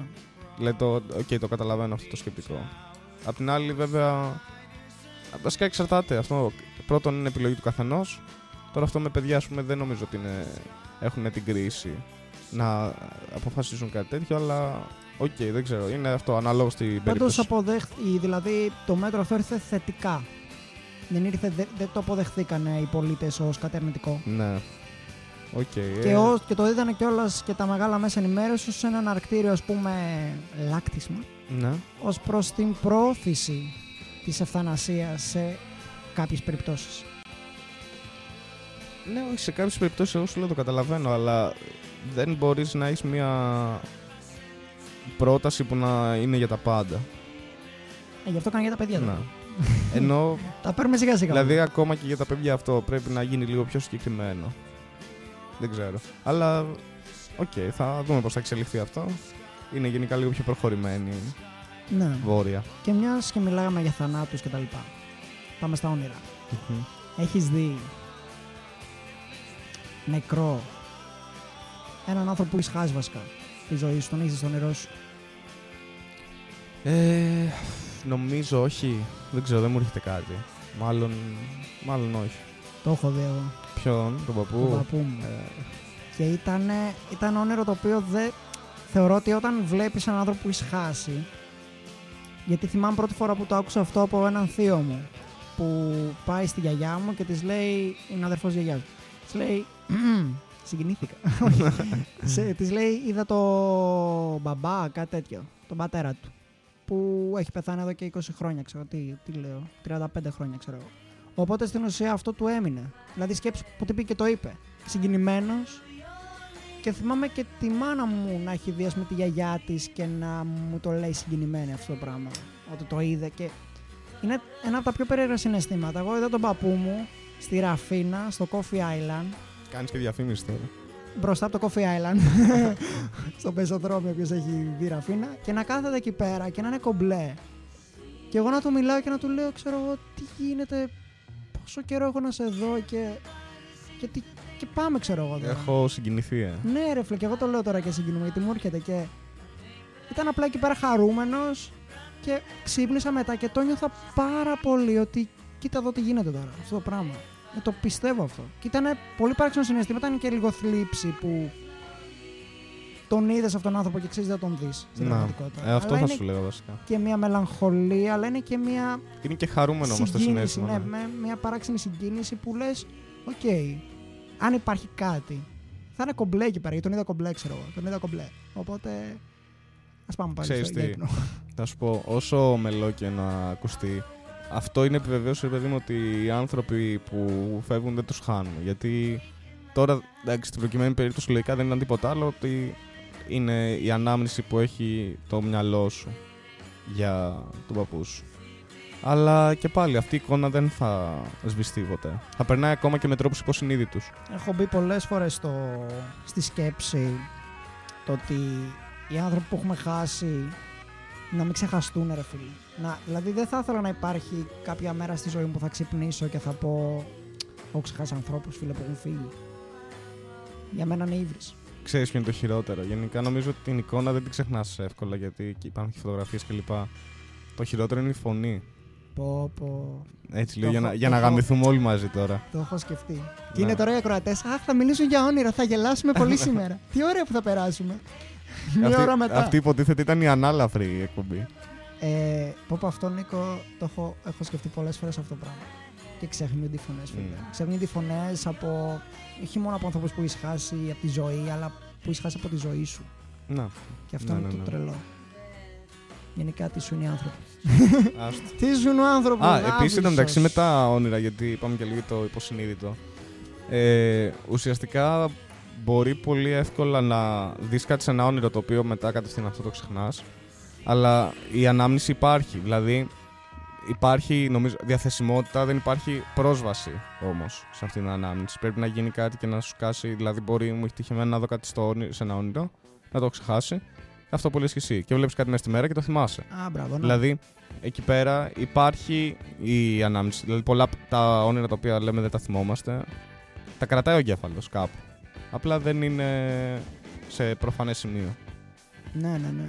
Είναι ολόκληρη επιστήμη θα πω. Και ήθελα να σε ρωτήσω αυτό το πράγμα που μου πεις ότι διάβασες πάνω στα... Η βασικά σου είχα πει εγώ του είπα του Νίκου πριν την εκπομπή. Ρε εσύ του λέω. Αυτά τα όνειρα που βλέπουμε και τα λοιπά δεν είναι σαν να έχεις πάρει ναρκωτικά ρε φίλε πολλές φορές. Και είναι, το, είναι ακριβώς Σαν να αυτό. έχεις πάρει τρελά ναρκωτικά. Τώρα ο άλλος να βλέπει ρε, Οι ίδιες πατέρας ουσίες μου. είναι. Οδυσσέα. ο εγκέφαλος βγάζει τα ίδια χημικά. ο πατέρας μου έχει δει όνειρο τώρα. Ακραίο. Να παλεύει με σάβρα. Πώς; Δεν είναι το καλύτερο πράγμα ever. Πάλευε με σάβρα. Μεγάλη. Μεγάλη, Η μικρή. τεράστια φίλε. Τεράστια σάβρα. Δεινόσαυρος, Δι- δηλαδή. ε, δεινόσαυρος, φίλε η σάβρα. Και να παλεύει. Και όχι μόνο να παλεύει, αλλά να φωνάζει για να χτυπάει στον ύπνο του. Λοτσίδια. Μουνίδια. Θέλω να το πω. Αυτά τα έκανες στη μάνα σου. Δεν αποκαλύπτω πει. Μας πάνε και μέσα. Οκ. Αλλά ναι. Στην νόμιμη σύζυγο. Ε, ναι, δεν ξέρω. Έχω προσπαθήσει να ερμηνεύσω ό,τι έχω ακούσει σήμερα. Αλλά αυτό αλήθεια με κάνει να σηκώνω λίγο τα χέρια ψηλά. Θέλω να σου πω και άλλα τέτοια; ναι, ναι, ναι, για πες. Ένας άλλος βλέπει με λουροειδή. Τον κυνηγάνε λουροειδή και καμιά φορά πάνω, Άρα σε, πάνω σε έχουμε πιάτα. το theme των ερπετών τώρα. Ελουροειδή είναι ερπετά. ρε. Ελε- Α, ναι, ναι, έχεις δίκιο, όχι το πήγα, το, το σκέφτηκα αλλού. Βασικά μαθήματα Ε, ζωολογία. Ελουροειδή, ναι, ναι, ναι. Ε, Γατιά σκυνηγάει και λοιπά, ναι. ναι. Τσιτάχ τώρα, λεοπάρδα, λιπούμα, Nike. Ό,τι μπορείς να φανταστείς. Α σε κυνηγάει. Πω, Πολύ Και- κακό αστείο αυτό, δεν πρέπει να Και ο γελάσουμε. ίδιος, ο ίδιος, έχω να μας ακούει και αν δεν μας ακούει θα μας ακούσει, βλέπει να τον κυνηγάνε ναζί. Όχι μόνο να τον κυνηγάνε ναζί, να παίζει κρυφτό με τους ναζί και να τον σκοτώνει. Πω, πω, κάτσε. Ε, προσπαθώ να σκεφτώ το μεταξύ ποιος γνωστός μας θα μπορούσε να ήταν ε, Μην αυτό. πεις όνομα, ρε φίλε. Δεν θα πω, δεν θα πω, όχι. Λοιπόν. Οκ, ναι. Αυτό και μπορώ να το καταλάβω λίγο περισσότερο. Τώρα το άλλο με τα λουροειδή και το άλλο με τα ερπετά. μ, Τους Ναζί μπορείς να το καταλάβεις, δηλαδή. Είναι η φοβία για τον ναζισμό. σε ψάχνουν σε κάθε γωνιά. Επίσης, όταν ήσουν μικρός, έβλεπες όνειρο το ότι πας σχολείο με παντόφλες ή με το βράκι. ή Με... Το κάνει στην πραγματικότητα την που κάναμε το ψαράκι σήμερα. Η εσπρέσο ώρα πρώτο σέλιδο. Τι εννοείς; Τρελός με το βράκι στο σχολείο. Όχι με το βρακί. Αλλά έχω πάει με τις πιτζάμες. Με το από κάτω από Πώ τις ρε, ρε, πιτζάμες. δεν σε είδα κανείς άνθρωπο. ρε. Δεν ξέρω πώς έγινε. Ρε με κοροϊδεύετε. και, άλλη μία, και άλλη μία έχω πάει με τις παντόφλες. Και έχω γυρίσει για να αλλάξω. Ρε δεν σε είδε άνθρωπος. Πώς σε πήγανε σχολείο; Μάλλον μπήκα κατευθείαν στα μάξι και δεν με είδαν, ξέρω εγώ. Δεν Ωραίο θυμάμαι- είσαι σήμερα, αγόρι μου. Δεν θυμάμαι Τι καθόλου το άλλαξες; περιστατικό. Πω, πω. Ε, Και τι έκανες, τι αντιμετώπιση. γύρισα σπίτι. είχες; Και με την πιτζάμα; Μμ, Και τις δύο φορές. Και πώς το ανακάλυψες αυτό; Απλά ήσουν μέσα στην τάξη. Μαλακά. Όχι, όχι, όχι. Είναι την ώρα που πας να βγεις από τα μάξι. Αυτό είναι Γιατί μετάξι. εκεί κατεβάζεις το βλέμμα και βλέπεις στην προκειμένη περίπτωση, ας πούμε, τις παντόφλες του. Θυμάμαι, βγάζω το πόδι μου έξω από τα μάξι και την είδα. Και λέω σκατά. Και γρήγορα βαρά το αμάξι για να μην φύγει ο πατέρας μου. Και ευτυχώς τον Πάμε σπίτι πρόλαβα. γρήγορα. Εντάξει να με βρίζει γιατί θα αργούσε τη δουλειά. Είσαι τρελός. Εντάξει, Παντόφλες τις γούνινες. δύο λεπτά είναι δίπλα το σπίτι από το σχολείο. Δεν ξέρω γιατί νευριάζει τόσο. Ε, εν τω μεταξύ παίζει από πίσω το please, please, please. Let me get what I want. Και μιλάς για το όταν πήγες σχολείο με την παντόφλα. Ναι, γιατί τότε ήθελα να έχω παπούτσια. Αυτό έλεγα. Εγώ που είχα πάει με... στον ξύπνιο μου, χωρίς τσάντα μια μέρα στο σχολείο. Α, επίσης, ναι, και αυτό, και αυτό Τρελό γίνεται. αυτό. Εντάξει. Και το συμβαίνει. συνειδητοποιεί τις πύλες της Και, εισόδου. ναι, καταλαβαίνεις ότι κάτι σου λείπει. Αυτό, ένα βάρος σου αυτό. λείπει. Και είχα πάει μάγκε με. με παπούτσι με σχάρα από κάτω, με, με τάπες. Ήταν... Μου είχαν υποσχεθεί όλη την προηγούμενη μέρα θα παίξουμε μπάλα. Ότι θα κάνουμε αθλοπαιδίες. Και Τα δεν έγινε τίποτα. μουνόπανα όλοι τους. Δεν- Εκεί μέσα είχα συσκευωρία για να πάω εγώ με τα αθλητικά μου, φίλε. Το τμήμα του Θα πάει με 2007. σορτσάκι, σορτσάκι και τάπε. Τώρα να γλιστράω, ρε. Έβρεχε κιόλας. δεν θυμώ, όχι, δεν έβρεχε, αλλά Κρίμα, με τάπε, ρε σου λέω, ρε. Σαν, σαν να φοράω εγώ Εντάξει, βάκερ. έχω δει άνθρωπο να το κάνει στα σοβαρά, ενώ χωρίς να του έχουν πει τέτοια πράγματα. Ωραία, Τύπου, ωραία, ωραία το- παρέα. αυτός, Ήταν ας στιλιστική επιλογή. Παιδιά, το, σήμερα είχαμε, το είχαμε δει στο αλλάζω σχολείο. τη μόδα. Α, μου αρέσει θα γράφει για μένα αύριο. Αλλά εντάξει, νομίζω ότι ο συγκεκριμένος δεν τον ενδιαφέρει. Δηλαδή και με Σαγιονάρε έχει πάει. Τον θυμάμαι χαρακτηριστικά. Οι επιλογές του όσον παπούτσι αφορά δύο χρόνια τα, έχει να τα φορέσεις. υποδήματα. Τώρα θα έσκαγε με κρόξ. Λίγα τα λόγια για αυτά τα, τα αριστουργήματα, εκτρώματα. Ε, ήθελα να σου πω για το. Φίλε, δεν έχω την από πια. Έχεις ξεμείνει Ξε- από όχι, λόγια. ξε- όχι, όχι, ξεχάστηκα εντελώ. Γιατί έλεγα, να έλεγα για το σχολείο, για το ότι καταλήγεις στο νερό σου να είσαι με το σόβρακο. Ναι, για πες αυτό. Αυτό το έχω πάθει. όχι να πάω σαν και σένα. Αλλά έχω πάθει να το βλέπω αυτό το πράγμα. Εκείνο όντως άγχος. Ναι. Αλλά Αυτά τα όνειρα τα ντροπή είναι ότι χειρότερο. τα όνειρα, ναι. Και πάρα πολλά όνειρα που δηλώνουν άγχος. Και. Sorry αυτό που θα πω. Λοιπόν, δεν θα αναφέρω ονόματα. Μία τύπησα. Θα Ωραία καταλάβει ξε- ωραία ποια είναι. ξεκινάει. Θα καταλάβει ποια είναι να ακούσει την εκπομπή. Μία τύπησα. Κοιμότανε. Και ήταν να πάει την επόμενη μέρα για μπάνιο με τους φίλους τους. Με τους φίλες, με τις φίλες. Τους στάς φίλες. Ωραία. με τους στάς φίλες της. Και το βλέπει, μάλλον το είδε στον ύπνο της. Πήγε, κοιμήθηκε νωρίς για να είναι φρέσκια. Ξυπνάει. Δίνεται. Λούζεται. Πλένεται. Όλα μέσα στην τσάντα. Θυμήθηκα, θυμήθηκα τώρα ποια είναι η ιστορία. Έτοιμη να πάει για μπάνιο στις 12 η ώρα το βράδυ. Έτοιμη. Έτοιμη να πάει για. Ναι, μπράβο. Έτοιμη, ρε. Πού, πότε πάμε σχολείο; Πάμε. Ωραίο. Ε, να σου πω την Αν αλήθεια, μας βέβαια, ακούς- το έχω πάθει κι εγώ αυτό. Όχι έτσι Να. ακριβώς, όχι από όνειρο όμως. Δεν ξέρω, ξύπνησα σκαλωμένος μάλλον, τύπου 6 ώρα. Και ετοιμάζω, ξεκινάω, βάζω γάλα ας πούμε, στο μπρίκι για να ζεσταθεί, να κάνω το πρωινό μου. Και εκεί που τρώω το πρωινό μου, συνειδητοποιώ είναι Σάββατο. Πω, πω, Σάββατο. Μμμ. Αυτό το σχολείο σε καταστρέφει. φίλε. Ε, είχα αυτό το άγχος κατευθείαν. Ναι, με το που ξύπνησα δεν πρόλαβα να σκεφτώ ποιος είμαι και τι μέρα είναι. και απλά ξεκίνησα, έπιασα δουλειά. Ρε, σου λέω, αυτό είναι που καταστρέφει την Ελλάδα. Το σχολείο και τα παιδιά της. Την Ελλάδα, ε. Την Ελλάδα. Μόνο. Μα το εκπαιδευτικό σύστημα είναι βάρβαρο. Μιλούσα με ανθρώπους και μου λέγανε φοβόμουν να ξυπνήσω. Κρύο. Σκοτάδι απ' έξω. το θυμάμαι και εγώ ως Το βάρβαρο παρουσιάζεις αυτό λες το και πράγμα. ήταν τώρα σε στρατόπεδο συγκέντρωσης ξύπνημα αυτό. Ρε, τώρα να σηκώνει ρολά ο άλλος μες στη μούρη σου γκρακαγκρούγκα. Το χειρότερο ήταν με τους γονείς. Αυτό λέω, αυτό σου Το... λέω. Όχι αυτό όμως, με το που κάνανε με την ώρα. Τι που θα ήταν 7 και 4. Πουστιά. Έχει πάει 8, θα σου πει 7,5 άμα είναι Πουστιά. καλός. Αλλά ποτέ δεν θα πει την κανονική ώρα. Το οποίο είμαι σίγουρος θα το κάνουμε κι εμείς. Εγώ είμαι δεν- σίγουρος. α- Αυτό θα σου έλεγα, εκεί θα το πήγαινα. Θέλω να αποφύγω αυτά, γιατί το ξέρω ότι και οι γονείς μας τα ίδια λέγανε. Δεν θα το κάνω αυτό στο γιο μου, στην κόρη μου. Τα έχω ζήσει, είναι βάρβαρο αυτό το πράγμα. Αλλά εγώ δεν θέλω να το κάνω αυτό το πράγμα, γιατί θα καταλάβω. Θα πηγαίνω ε, 8 παρα 10, του λέω, θα πάρεις απουσία. το θες αυτό; Ναι, το θέλω. Κάτσε, Ε, αγόρι και μου. ωραία, θα το άφηνες. Να δω, θα, θα είσαι στην ομόνια και θα ζητιανεύεις. Πρωινιάτικο αυτό. Άκου να το ακούσεις 8 παρα 10 το πρωί. Και του φέρνω μέσα ραδιόφωνο με Άρη Πορτοσάλτε. Οκ, άρα το- ο σκοπός Που είναι να απλά να λέει. τρομοκρατήσει το παιδί. Μετά από αυτό, με ακούσα Άρη Πορτοσάλτε φίλε το πρωί. Εγώ όχι σχολείο θα πήγαινα, στρατιωτική σχολή. Μαλακατράγκα. Μαλετράγκα. Εκεί να δεις. Πω, πω, Παναγιά μου. Φίλε, τέλειο, τέλειο. Έτσι θα ξυπνάς. Έτσι θα ξυπνάς τα παιδιά. Εγώ κάθε μέρα στις Πανελλήνιες όταν έδινα πέντε μαθήματα δεν τελειώσαμε. Τέσσερα, δεν θυμάμαι καν. Ξύπναγα κάθε μέρα με You'll never walk alone. Από τίποτα, βόλτα έκανες τι Πανελλήνιε έτσι. Πήγαινα κύριο έφευγα. You'll never walk alone. Για inspiration. Για inspiration και να παίζει το τραγούδι και να ξυπνάω εγώ. Την πρώτη μέρα οι γονείς μου το βρήκαν χαριτωμένο. Εγώ έβαζα ύμνο Champions League. Δεν, ε, Αλήθεια. Όχι, ρε, τρελό. Θα ήταν περίεργο. Ενώ αυτό που έκανες εσύ. You never walk alone, φίλε. Πρώτον, είμαι Liverpool. Δεύτερον, δίνει το μήνυμα της νίκης. τρίτον, τρίτον, λέω ό,τι και να γίνει δεν περπατάω μόνος μου, ρε φίλε. Ό- Ό,τι και να γίνει. Πού το Κοίτα, ξέ- ό,τι Αυτό και που να το γίνει. ξέρει. Μπορεί να σε παρατάγαμε έτσι και δεν τα πήγαινες καλά στις Πανελλήνιες. Όχι, ρε. Όχι ότι τα πήγα καλά. δεν με παρατάγατε κιόλας για αυτό το πράγμα. Και τόσο μελιτέο πράγμα. Ε, η πρώτη μέρα οι γονείς μου τους αρέσει. Αχ, τι ωραίο. Το παιδί μας είναι έτοιμο να πετάξει. Η δεύτερη μέρα τους κούρασε. Την τρίτη μέρα Χριστοπαναγεύεσαι. Κλείστο. Τέταρτη, τελευταίο μάθημα, πώς πήγε; Το έχεις κλείσει Τι ήδη. έδινε. Λατινικά χάλια.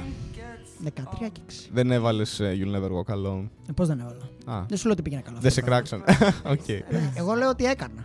Καθένας ό,τι τα γούστα. Σπίτι όμως τι σου είπαν τελευταία μέρα; του. Ό,τι και να γίνει. Δεν είσαι δικό μας παιδί. Όχι τίποτα άλλο, γιατί μας κούρασε αυτό το τραγούδι, ρε παιδί μου. Αυτό. Ε, Δεν κάνει κανένα κακό μεταξύ μας. Ναι. Ε, να ακούσουμε λίγο με περισσότερη προσοχή τώρα το κομμάτι που παίζει. Αμέ. Bright Eyes. Ε, και να συζητήσουμε λίγο γιατί νομίζω είναι πολύ ιδιαίτερη περίπτωση καλλιτέχνη. Ισχύει. Να τα ακούσουμε. I realized that I need you, and I wondered if I could come home.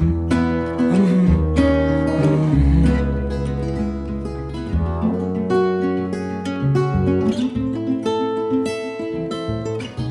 Remember the time you drove all night just to meet me in the morning? And I thought it was strange, you said everything changed. You felt as if you just woke up. And you said, This is the first day of my life. I'm glad I didn't die before I met you. But now I don't care, I could go anywhere with you. And I'd probably be happy. So if you wanna be with me, if these things there's no telling, we just have to wait and see. But I'd rather be working for a paycheck than waiting to win the lottery. Uh-huh. Mhm. Besides, maybe this time it's different. I mean, I really think you like me.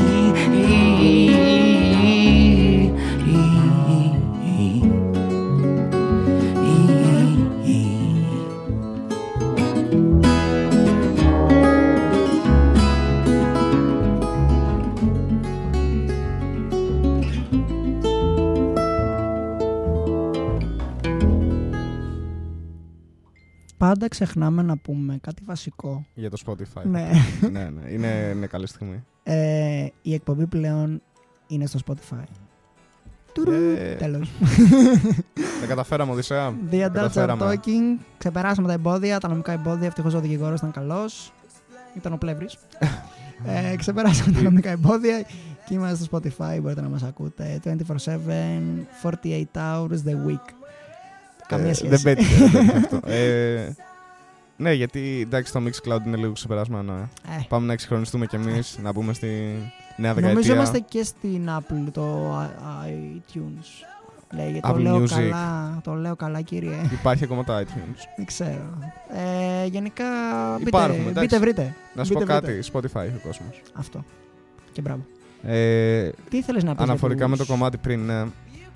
Ε, Καταρχάς να πω ότι τη σημερινή playlist την έχει κάνει σχεδόν μόνος στο Οδυσσέας Thanks. ε, και δεν ήξερα αρκετά τα κομμάτια, δεν είχα προλάβει να ασχοληθώ και μου έκανε εντύπωση τώρα όταν άρχισα να ακούω τους Bright Eyes γιατί δεν ξέρω, έχω πολύ συγκεκριμένες αναμνήσεις ας πούμε, τη- με αυτή την μπάντα. Καταρχάς είναι σχεδόν ένας τυπάς μόνος του που, που και που έχει μαζί με τον κιθαρίστα τι, νομίζω γράφουν κάποια κομμάτια από πολύ παλιά και ο άνθρωπος βασικά έγινε γνωστός μέσω του ίντερνετ πριν γίνει γνωστό το ίδιο το ίντερνετ τον είχε βοηθήσει αρκετά στο να ανέβει υπάρχουν ξέρω εγώ στο YouTube τραγούδια του πριν από 12-13 χρόνια ανεβασμένα ε, δεν ξέρω και αρκετά ιδιαίτερο σαν περίπτωση καλλιτέχνη καταρχάς φαίνεται και στο κομμάτι βγάζει μια αρκετά μεγάλη μελαγχολία έχει κάνει με τις ε, με την οδή στη χαρά το έχει, Ναι, ναι, κάνει, ναι. το έχει μετατρέψει σε Road to Joy το Road to Joy και το έχει κάνει σε μια παραλλαγή ξέρω, εγώ, Όλο πολύ, αυτό το πολύ άλμπουμ ωραίο.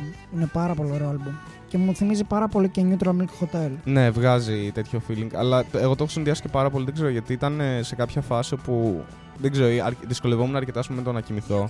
Και πολλά βράδια ήταν αυτό το μεταξύ ύπνου και ξύπνιου, ξέρω εγώ, που όχι, δεν είσαι και κανονικά να κάνεις πράγματα, αλλά ούτε σε έχει πάρει τελείως ο ύπνος. Και επειδή πάντα έβαζα από πίσω μουσική να παίζει, και συνήθως ήταν ε, επειδή η Bright Eyes είναι αρκετά ήρεμη. Και ε, α- δηλαδή αυτό το συνέστημα που έχω εκείνη τη στιγμή το έχω συνδυάσει full με Bright Eyes. Τύπου να παίζει κάπου θολά πίσω στο background. Ναι. Ε, by the way, τώρα που είπες για την αϊπνία, πόσο άθλιο πράγμα η αϊπνία. Είναι βασανιστήριο. Τι είναι αυτό το πράγμα; Είναι βασανιστήριο. Μα νομίζω ότι χρησιμοποιείται κιόλας. Αν και αυτό που είχε, είχε βγει κάποτε ότι είχαν κάνει ένα πείραμα, νομίζω οι, οι Ρώσοι ή με Ρώσοι ήταν, δεν θυμάμαι. Και τους είχαν βάλει ουσιαστικά να μην κοιμούνται. Υπήρχε ένα. Κάθε φορά που πήγαιναν να κοιμηθούν να τους πάρει ύπνος, έβγαινε ένα αέριο στο δωμάτιο, το οποίο τους απέτρεπε από το να κοιμηθούν και εν τέλει νομίζω μπήκανε στο δωμάτιο και βρήκανε κάποιους από αυτούς διαμελισμένους. Όλοι είχαν βγάλει τις φωνητικές τους χορδέ. Ε, κάτι τέτοιο σοκ. Εν τέλει αυτό είναι ψέματα. Δεν ισχύει. Ρε φίλε. Πριν. Ε, για Γιατί τις μου ευλο- το κάνεις αυτό; Ήμουν έτοιμος να πω να, να, μανιφέστο ανθρωπισμού περί ύπνου. Αφήστε τον άνθρωπο να κοιμηθεί. Όχι, όχι. Αλλά όντως ε, μπορείτε να, ο άλλος μπορεί να το κάνει σαν βασανιστήριο. Αλλά φαντάζομαι ότι μετά από κάποια στιγμή θα λιποθυμήσεις.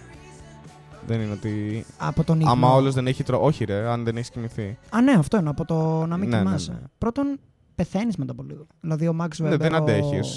Και ο μετά από Νίτσε και ο κάποιες μέρες. Βέμπερ τις τελευταίες μέρες δεν κοιμόντουσαν. Δηλαδή, μήνες βασικά. Δεν, α- δεν μπορούσαν να κοιμηθούν. Κοιμόντουσαν, ξέρω, δύο ώρες την Αυτό ημέρα. είναι το θέμα. Ότι Πεθαίνεις. Τα νεύρα σου σπάνε. Γιατί ο ύπνος είναι και η ποσότητα, είναι και η ποιότητα, ξέρω εγώ. Υπάρχει, δηλαδή πρέπει όχι απλά να κοιμάσαι. Ο ύπνος να είναι αρκετά ξεκούραστος, ώστε να σου προσφέρει αυτά που πρέπει να σου προσφέρει. Ναι, ναι, Αλλά ναι. σκέψου να μην είχαμε τον ύπνο. Δηλαδή, πόσο χρόνο θα μας έσωζε. Αλλά και το ότι. Εγώ μακάρι να μην μπορούσα να κοιμηθώ. Να μην ε, χρειαζόταν βασικά, όχι να μπορούσα. Γιατί ρε φιλέ. Γιατί το λες αυτό; Ε, Γιατί είναι 8 ώρες που πάνε στα σκουπίδια. Είναι 8 ώρες βασικές που δεν κάνεις τίποτα. Είναι βράδυ. Ναι. Κοιμήσου. Θα μπορούσα να κάνω πολλά πράγματα και πάλι. Ούτως Μπορείς άλλως, να μην ε, κοιμηθείς. εγώ Αν καταρχά- θέλεις. Κοιμήσου το Ναι, πρωί. να μην χρειαζόμουν να σου λέω τον ύπνο γενικά. Δεν γίνεται, ρε Νίκο, αυτό το πράγμα. Μακάρι αυτό σου λέω. Μακάρι, να- άμα βρούμε δηλαδή υπάρχει χαπάκι, ξέρω εγώ, κάποια στιγμή, τότε θα το έπαιρνα. Για να μην, Χάπι κοι- να μην κοιμάσαι. να μην χρειάζεται να κοιμηθείς όμως. Έχει Υπάρχει. σημασία. Κοκαίνη. Δεν είναι χαπάκι. το βρίσκεις σε καλό. Είναι ακριβά αυτά, είναι ακριβά. σε μορφή ζά- ζάχαρης. Ρε, ρε, τι λέτε ρε. Κλείστε τους. Ρε, θυμάσαι το βίντεο και για όσους δεν ξέρουν είναι ένας YouTuber που λέγεται Exurbia. Πώς λέγεται το βίντεο που εξηγεί για τον ύπνο, ότι ο ύπνος είναι ένας θάνατος.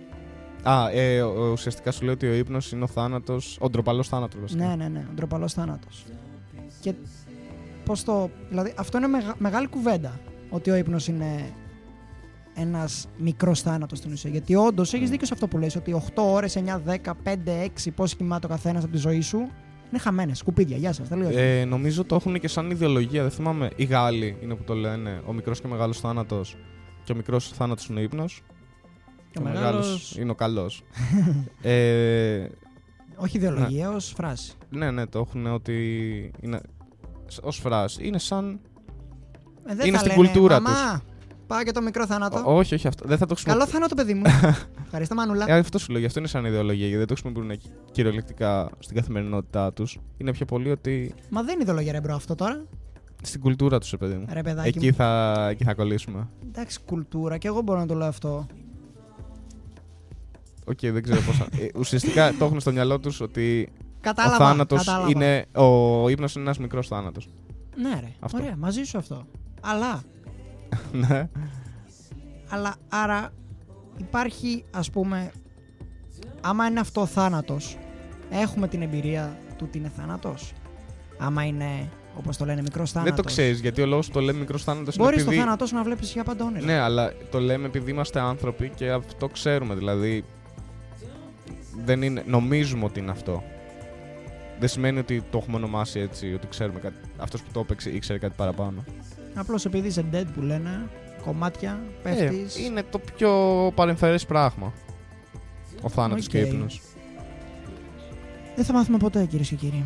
Άλλη μια εκπομπή στο διέξοδο της. Το βρήκαμε και σήμερα.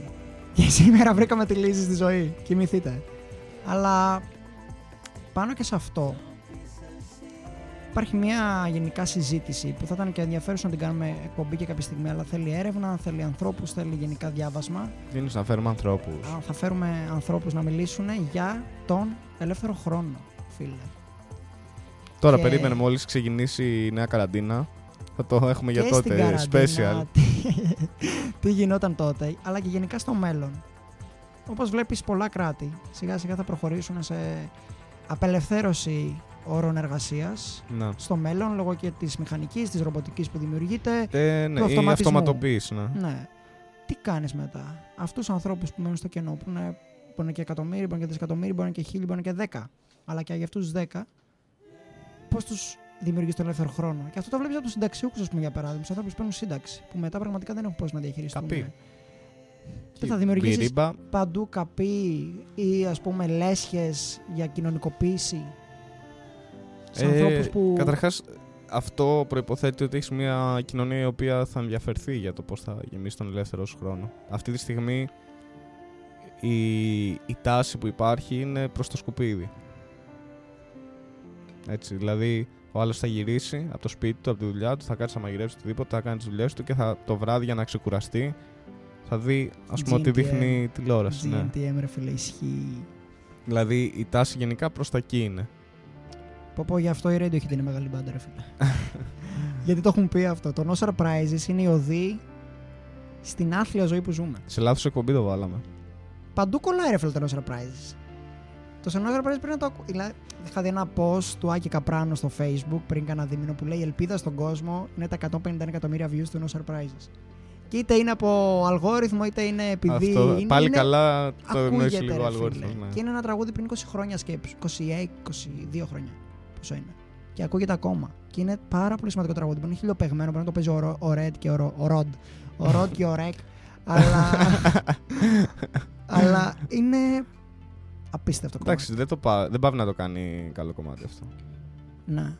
Θες να ακούσουμε Last Night I Dreamt; Και να Δύσκολο, συζητήσουμε, ναι, αλλά και ναι. να συζητήσουμε πάνω σε αυτό τα τελευταία λίγα λεπτά που μας μένουν. Μμμ. Χτύπα το.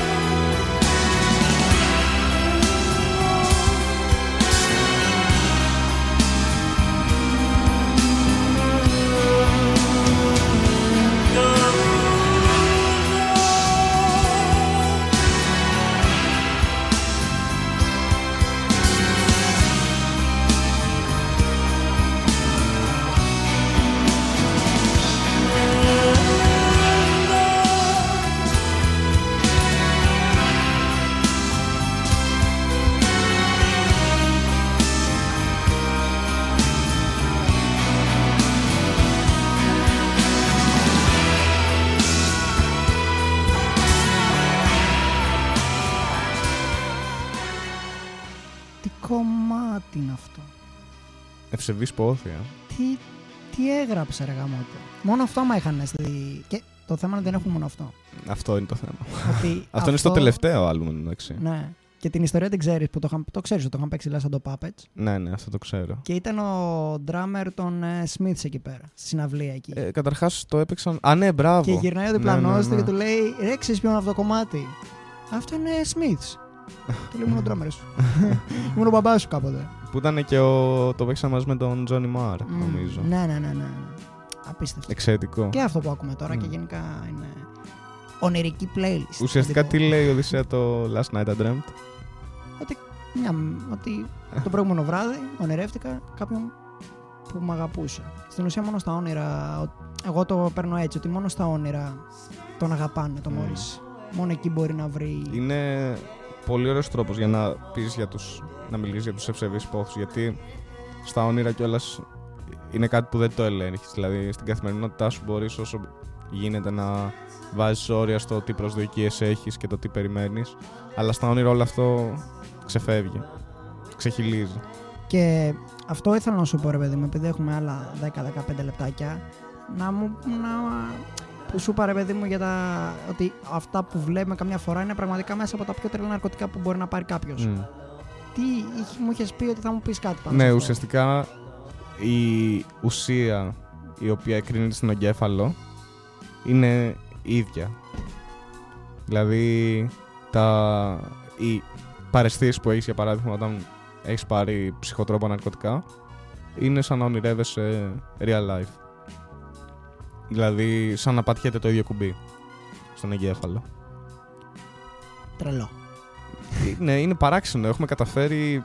Τώρα δεν ξέρω αν υ- ήταν ο σκοπός μας αυτός. Δηλαδή, αν υπάρχει Θεός ή αν ε, κάτι συμβαίνει και πρέπει να ακολουθήσουμε μια πορεία ή έχουμε φτιαχτεί για ένα λόγο, σίγουρα νομίζω δεν ήταν ώστε να προκαλούμε στον εαυτό μας όνειρα και θελώ. Όντως. Ε, τώρα που το θυμήθηκα, μου είχαν στείλει ένα όνειρο μια κοπέλα. Η οποία αυτό το όνειρο είναι πολύ existential εν τω μεταξύ. Δηλαδή είναι. Εγώ άμα το 'βλεπα, θα είμαι σε φάση, οκ. Ψυχολόγος. Όπως τώρα, είσαι. τώρα, τώρα. Όπως είσαι. Ε, ήταν στην ουσία αυτή. Στον όνειρό της ζούσε με μια κοπέλα, ήταν συγκατοικός της, δεν πολύ μιλάγανε. Κακή σχέση συγκατοίκων. Επειδή εντάξει, κάθανε στη δουλειά του αυτό. Για κάποια ένα βράδυ γυρνάει. Αυτή ήταν μαυρομάλα, έτσι σαν, το, σαν την κοπέλα από το ring. Και αυτή, ξ- και αυτή φώναζε μόνη της, ούρλιαζε και ξέρναγε. Ξέρναγε τον εαυτό της. Το επόμενο πρωί που τα πράγματα ηρεμήσανε, τη ρωτάει, ξέρω εγώ. Στο όνειρό της Ω. αυτό. Τη ρωτάει, ξέρω εγώ. Τι φάση, ρε, Αλίκη; Να την πούμε Αλίκη. Τι φάση, ρε, Αλίκη, τι. Γιατί ξέρνα. Τι φωνάζεις σιγά με το κερατό στην πολυκατοικία μας. Εύλογη ερώτηση. Αυτό, και δεν φοβάσαι ότι θα συμβεί κάτι κακό. Είναι, θα μας κάνουν παράπονα. Αυτό. Μας καλούσες καμία αστυνομία. Κορονοϊό έχουμε κάνει. Δεν ξερνά τώρα. Τώρα βρήκες. και ξέρω εγώ, η τύψα της λέει: Φωνάζω στον εαυτό μου. Το οποίο είναι το κενό. Φωνάζω στο κενό και ξερνάω τον εαυτό μου. Είμαι το κενό. Τι; Τι; Έχει μείνει. Είμαι το κενό. Τρελό. Είναι υπέροχο όνειρο, δεν ξέρω. Δηλαδή είναι όνειρο για Κάτσε, ψυχανάλυση. Μπερδεύτηκα, μπερδεύτηκα. Α, δεν, Συγκάτοικος. δεν είναι ότι τότε να ουρλιάζει το όνειρο και μετά όταν ξύπνησε πήγε και τη ρώτησε και της Στο όνειρό της έγινε όλα αυτά. Α, εντάξει. Και το οκ. επόμενο πρωί δηλαδή εννοώ ότι πέρασε η ώρα στο όνειρο. Α, γιατί εγώ κατάλαβα ότι η- την είδε να ουρλιάζει. Και μετά ξυπνάει, πάει και τη ρωτάει και της λέει αυτό το πράγμα. Αυτό δεν θα ήταν σκαλωτικό. Καλά, αυτό θα ήταν. ε, Αυτό είναι μετά πας και αυτοκτονείς, δεν Αυτό. είναι. Γεια σας. Δεν υπάρχει Πω, σωτηρία. πω. Αλλά και πάλι. Όχι, και πάλι με βάλεις σκέψη. Στο κενό, ε. Τρομερό. Εγώ με το κενό. Και ένα άλλο που μου είπανε. Ε, εν τω μεταξύ είναι λοιπόν κάποια όνειρα που είναι επαναλαμβανόμενα. Τα έχεις. Ε, Ναι, θα έχεις το λέω και αυτό. επαναλαμβανόμενο όνειρο. Αλλά πολύ χαζό τίποτα. Τύπου ξέρω εγώ ήμουν στο σχολείο και υπήρχε ένα γάντι στο διάδρομο και απλά κάθε φορά όσο πιο κοντά πήγαινα, βασικά σε κάθε όνειρο κατάφερα να πηγαίνω πιο κοντά. Αλλά δεν κατάφερα να το, το, να έχω το κι εγώ πιάσω. αυτό. Α, Το κάτι έχω κι εγώ τέτοιο. αυτό. Ναι, είναι τα ψυχοτικά αυτά. αυτό με το ναζί που μου είπανε ο φίλος είναι καθημερινό όνειρο. Το βλέπει συχνά όποτε πηγαίνει στο χωριό του. Α, με τους να, Ναζί. ορίστε, βλέπεις, κάτι παίζει. Άρα Άλλος μου είπε εθνικιστικό εκεί πέρα. επαναλαμβανόμενο όριο να σκοτώνεται στο αμάξι. Το αμάξι Όριο. κυλού. Ε, όριο, ε. Ε, δεν γίνεται. Ο Σιμίτης έχω γίνει. Το αμάξι κυλούσε. το αμάξι κυλούσε και δεν, μπορούσε, δεν, ήξερε ότι είναι το, δεν ήξερε το χειρόφρενο που ήταν μικρή. Και άνοιγε την πόρτα και γεια σας. Αυτό είναι το όνειρο. Σκοτωνόταν, ξύπναγε. Πω. Τρελό, μέχρι που έμαθα τι είναι το χειρόφρενο. Οπότε μετά έξω και το έκανε και τελειώνει εκεί το όνειρο. Έτσι. Ναι. Δεν φιάλισε τίποτα. Με χαρά. Ωχ, βρε μαλάκα. δεν Δέκα το χρόνια λέτε από τη τόσο ζωή μου. καιρό είναι αυτό; γάμο το κερατό μου. Ε, και το άλλο όνειρο που επαναλαμβανόμενο ήταν που μου είπαν ήταν με κλέφτες. Κάθε μέρα, κάθε βράδυ έβλεπε ο ίδιος άνθρωπος, οι ίδιους ανθρώπους να μπαίνουν στο σπίτι του και τελευταία στιγμή που πήγε να ξεφύγει αυτός του τραβάγαν το πόδι. Κάθε φορά αυτό. Πω, πω, Αυτό δεν μπορώ να το φανταστώ. Καταρχάς δεν μπορώ να φανταστώ να βλέπεις ε, όνειρα κάθε μέρα. Δηλαδή και να το θυμάσαι την ναι ρε επόμενη. φίλε, Jesus, πώς ζεις; Δεν ξέρεις μετά άμα είναι αλήθεια. Άμα είναι αλήθεια πραγματικό, δηλαδή πραγματικά λες κάτι Ε, γίνεται. ναι, αυτό αρχίζεις και σκέφτεσαι ότι για να το βλέπω αυτό συνέχεια, κάτι, κάτι θέλει να μου πει το σύμπαν. Ναι. Και το άλλο όνειρο που μου είπαν ήταν ε, επαναλαμβανόμενο κι αυτό και έβλεπε η κοπέλα όποτε κοιμότανε δίπλα της στην ουσία έβλεπε, το, έβλεπε όπως κοιμότανε έβλεπε πώς θα βλέπεις το κρεβάτι σου έτσι άμα κοιτάς ρε παιδί μου και βλέπεις αυτό που κοιτάς από το κρεβάτι σου Ναι. έτσι και αυτή έβλεπε και έναν κλόουν. Χωρίς όμως να υπάρχει φοβία με κλόουν, χωρίς να υπάρχει κάποιο ιστορικό, χωρίς να υπάρχει κάποιο προηγούμενο. Δεν ήταν τρομακτικό όνειρο. Στην ουσία ήταν το πιο ψυχοτικό όνειρο γιατί ο κλόουν αυτός απλά καθόταν και κοίταζε στο άπειρο και δεν έκανε τίποτα. Και απλά του έλεγε: Κάνε κάτι. Προσπαθούσε να πιάσει κουβέντα μες στον όνειρό τη με τον τύπο. Κάνε κάτι. Μίλα. Πολύ παίξε. ωραία αντίδραση όμως έτσι. Ναι. Δηλαδή ούτε θα τρομάξετε τίποτα. Και το μόνο πάνω τίποτα. Διασκέδασέ με. Ναι, Please. αυτό. Είσαι εδώ για μια δουλειά. Τέλειο. Αυτό. Και τελικά τίποτα ο κλόουν. Μηδαμινή απάντηση, μηδαμινή, μηδαμινή απόκριση. Κατάλαβε τον καλύτερο τρόπο για να της σπάσει τα νεύρα βασικά. Πω, πω, πόσο ψυχοτικό, γιατί εκείνη τη στιγμή παίζεις με τον εγκέφαλό σου και με τα όρια σου. Ναι. Δεν παίζεις με κανέναν άλλον. Αυτό ακριβώς. Δεν υπάρχει κανένας άλλος παίκτης. Είσαι εσύ και ο εαυτός σου. Τίποτα άλλο. Ναι, είσαι στην έδρα σου και χάνεις. Τρελό. Γάμισε, Βλέπεις ρε. δελφίνια, ρε φιλέ. Σε παρακαλώ τώρα. Δεν θέλω να το ζήσω αυτό. το έχω ζήσει. Λοιπόν, η εκπομπή. Έβαλες τη, την μπάσα τη φωνή, οπότε μάλλον τελειώνουμε. Θα πούμε την κίνηση στους δρόμους, τον Ε. καιρό αύριο και θα τελειώσουμε. Η εκπομπή φτάνει στο τέλος της. Ε, εύχομαι να περάσετε καλά. Ευχαριστούμε Ευχόμαστε πολύ δηλαδή. που ακούσατε Ναι. και σήμερα τις παράνοιες μας. Για άλλη μια φορά. Έχω και άλλα όνειρα να πω. Έχω όνειρα με sci-fi και με εξωγήνους να κατεβαίνουν και με έναν τύπο σαν τον Λόκι να σώζει την κατάσταση και τα Που δεν λοιπά. βλέπεις καν Marvel έτσι. Όχι ταινίες. εγώ, μου το είπαν, όλα αυτά μου τα είπαν. Α, OK, OK. Άλλος μου είπε όνειρο, η αδερφή μου δηλαδή, ε, όπου το όνειρο αυτό είναι ό,τι πιο fucked up. Στην ουσία η τύπισσα είναι σε μια βασιλική χώρα, παραμυθένια, σώζουν κάτι τύπους και στο τέλος εμπλέκεται κάπως ένας τύπος από το Criminal Minds. Πολύ τηλεόραση βλέπει. Πες να την κόψεις λίγο. Κόφ' τη ρε κοπέλα μου, το έχω πει. Throw away your television, γαμώτο. Και αυτά.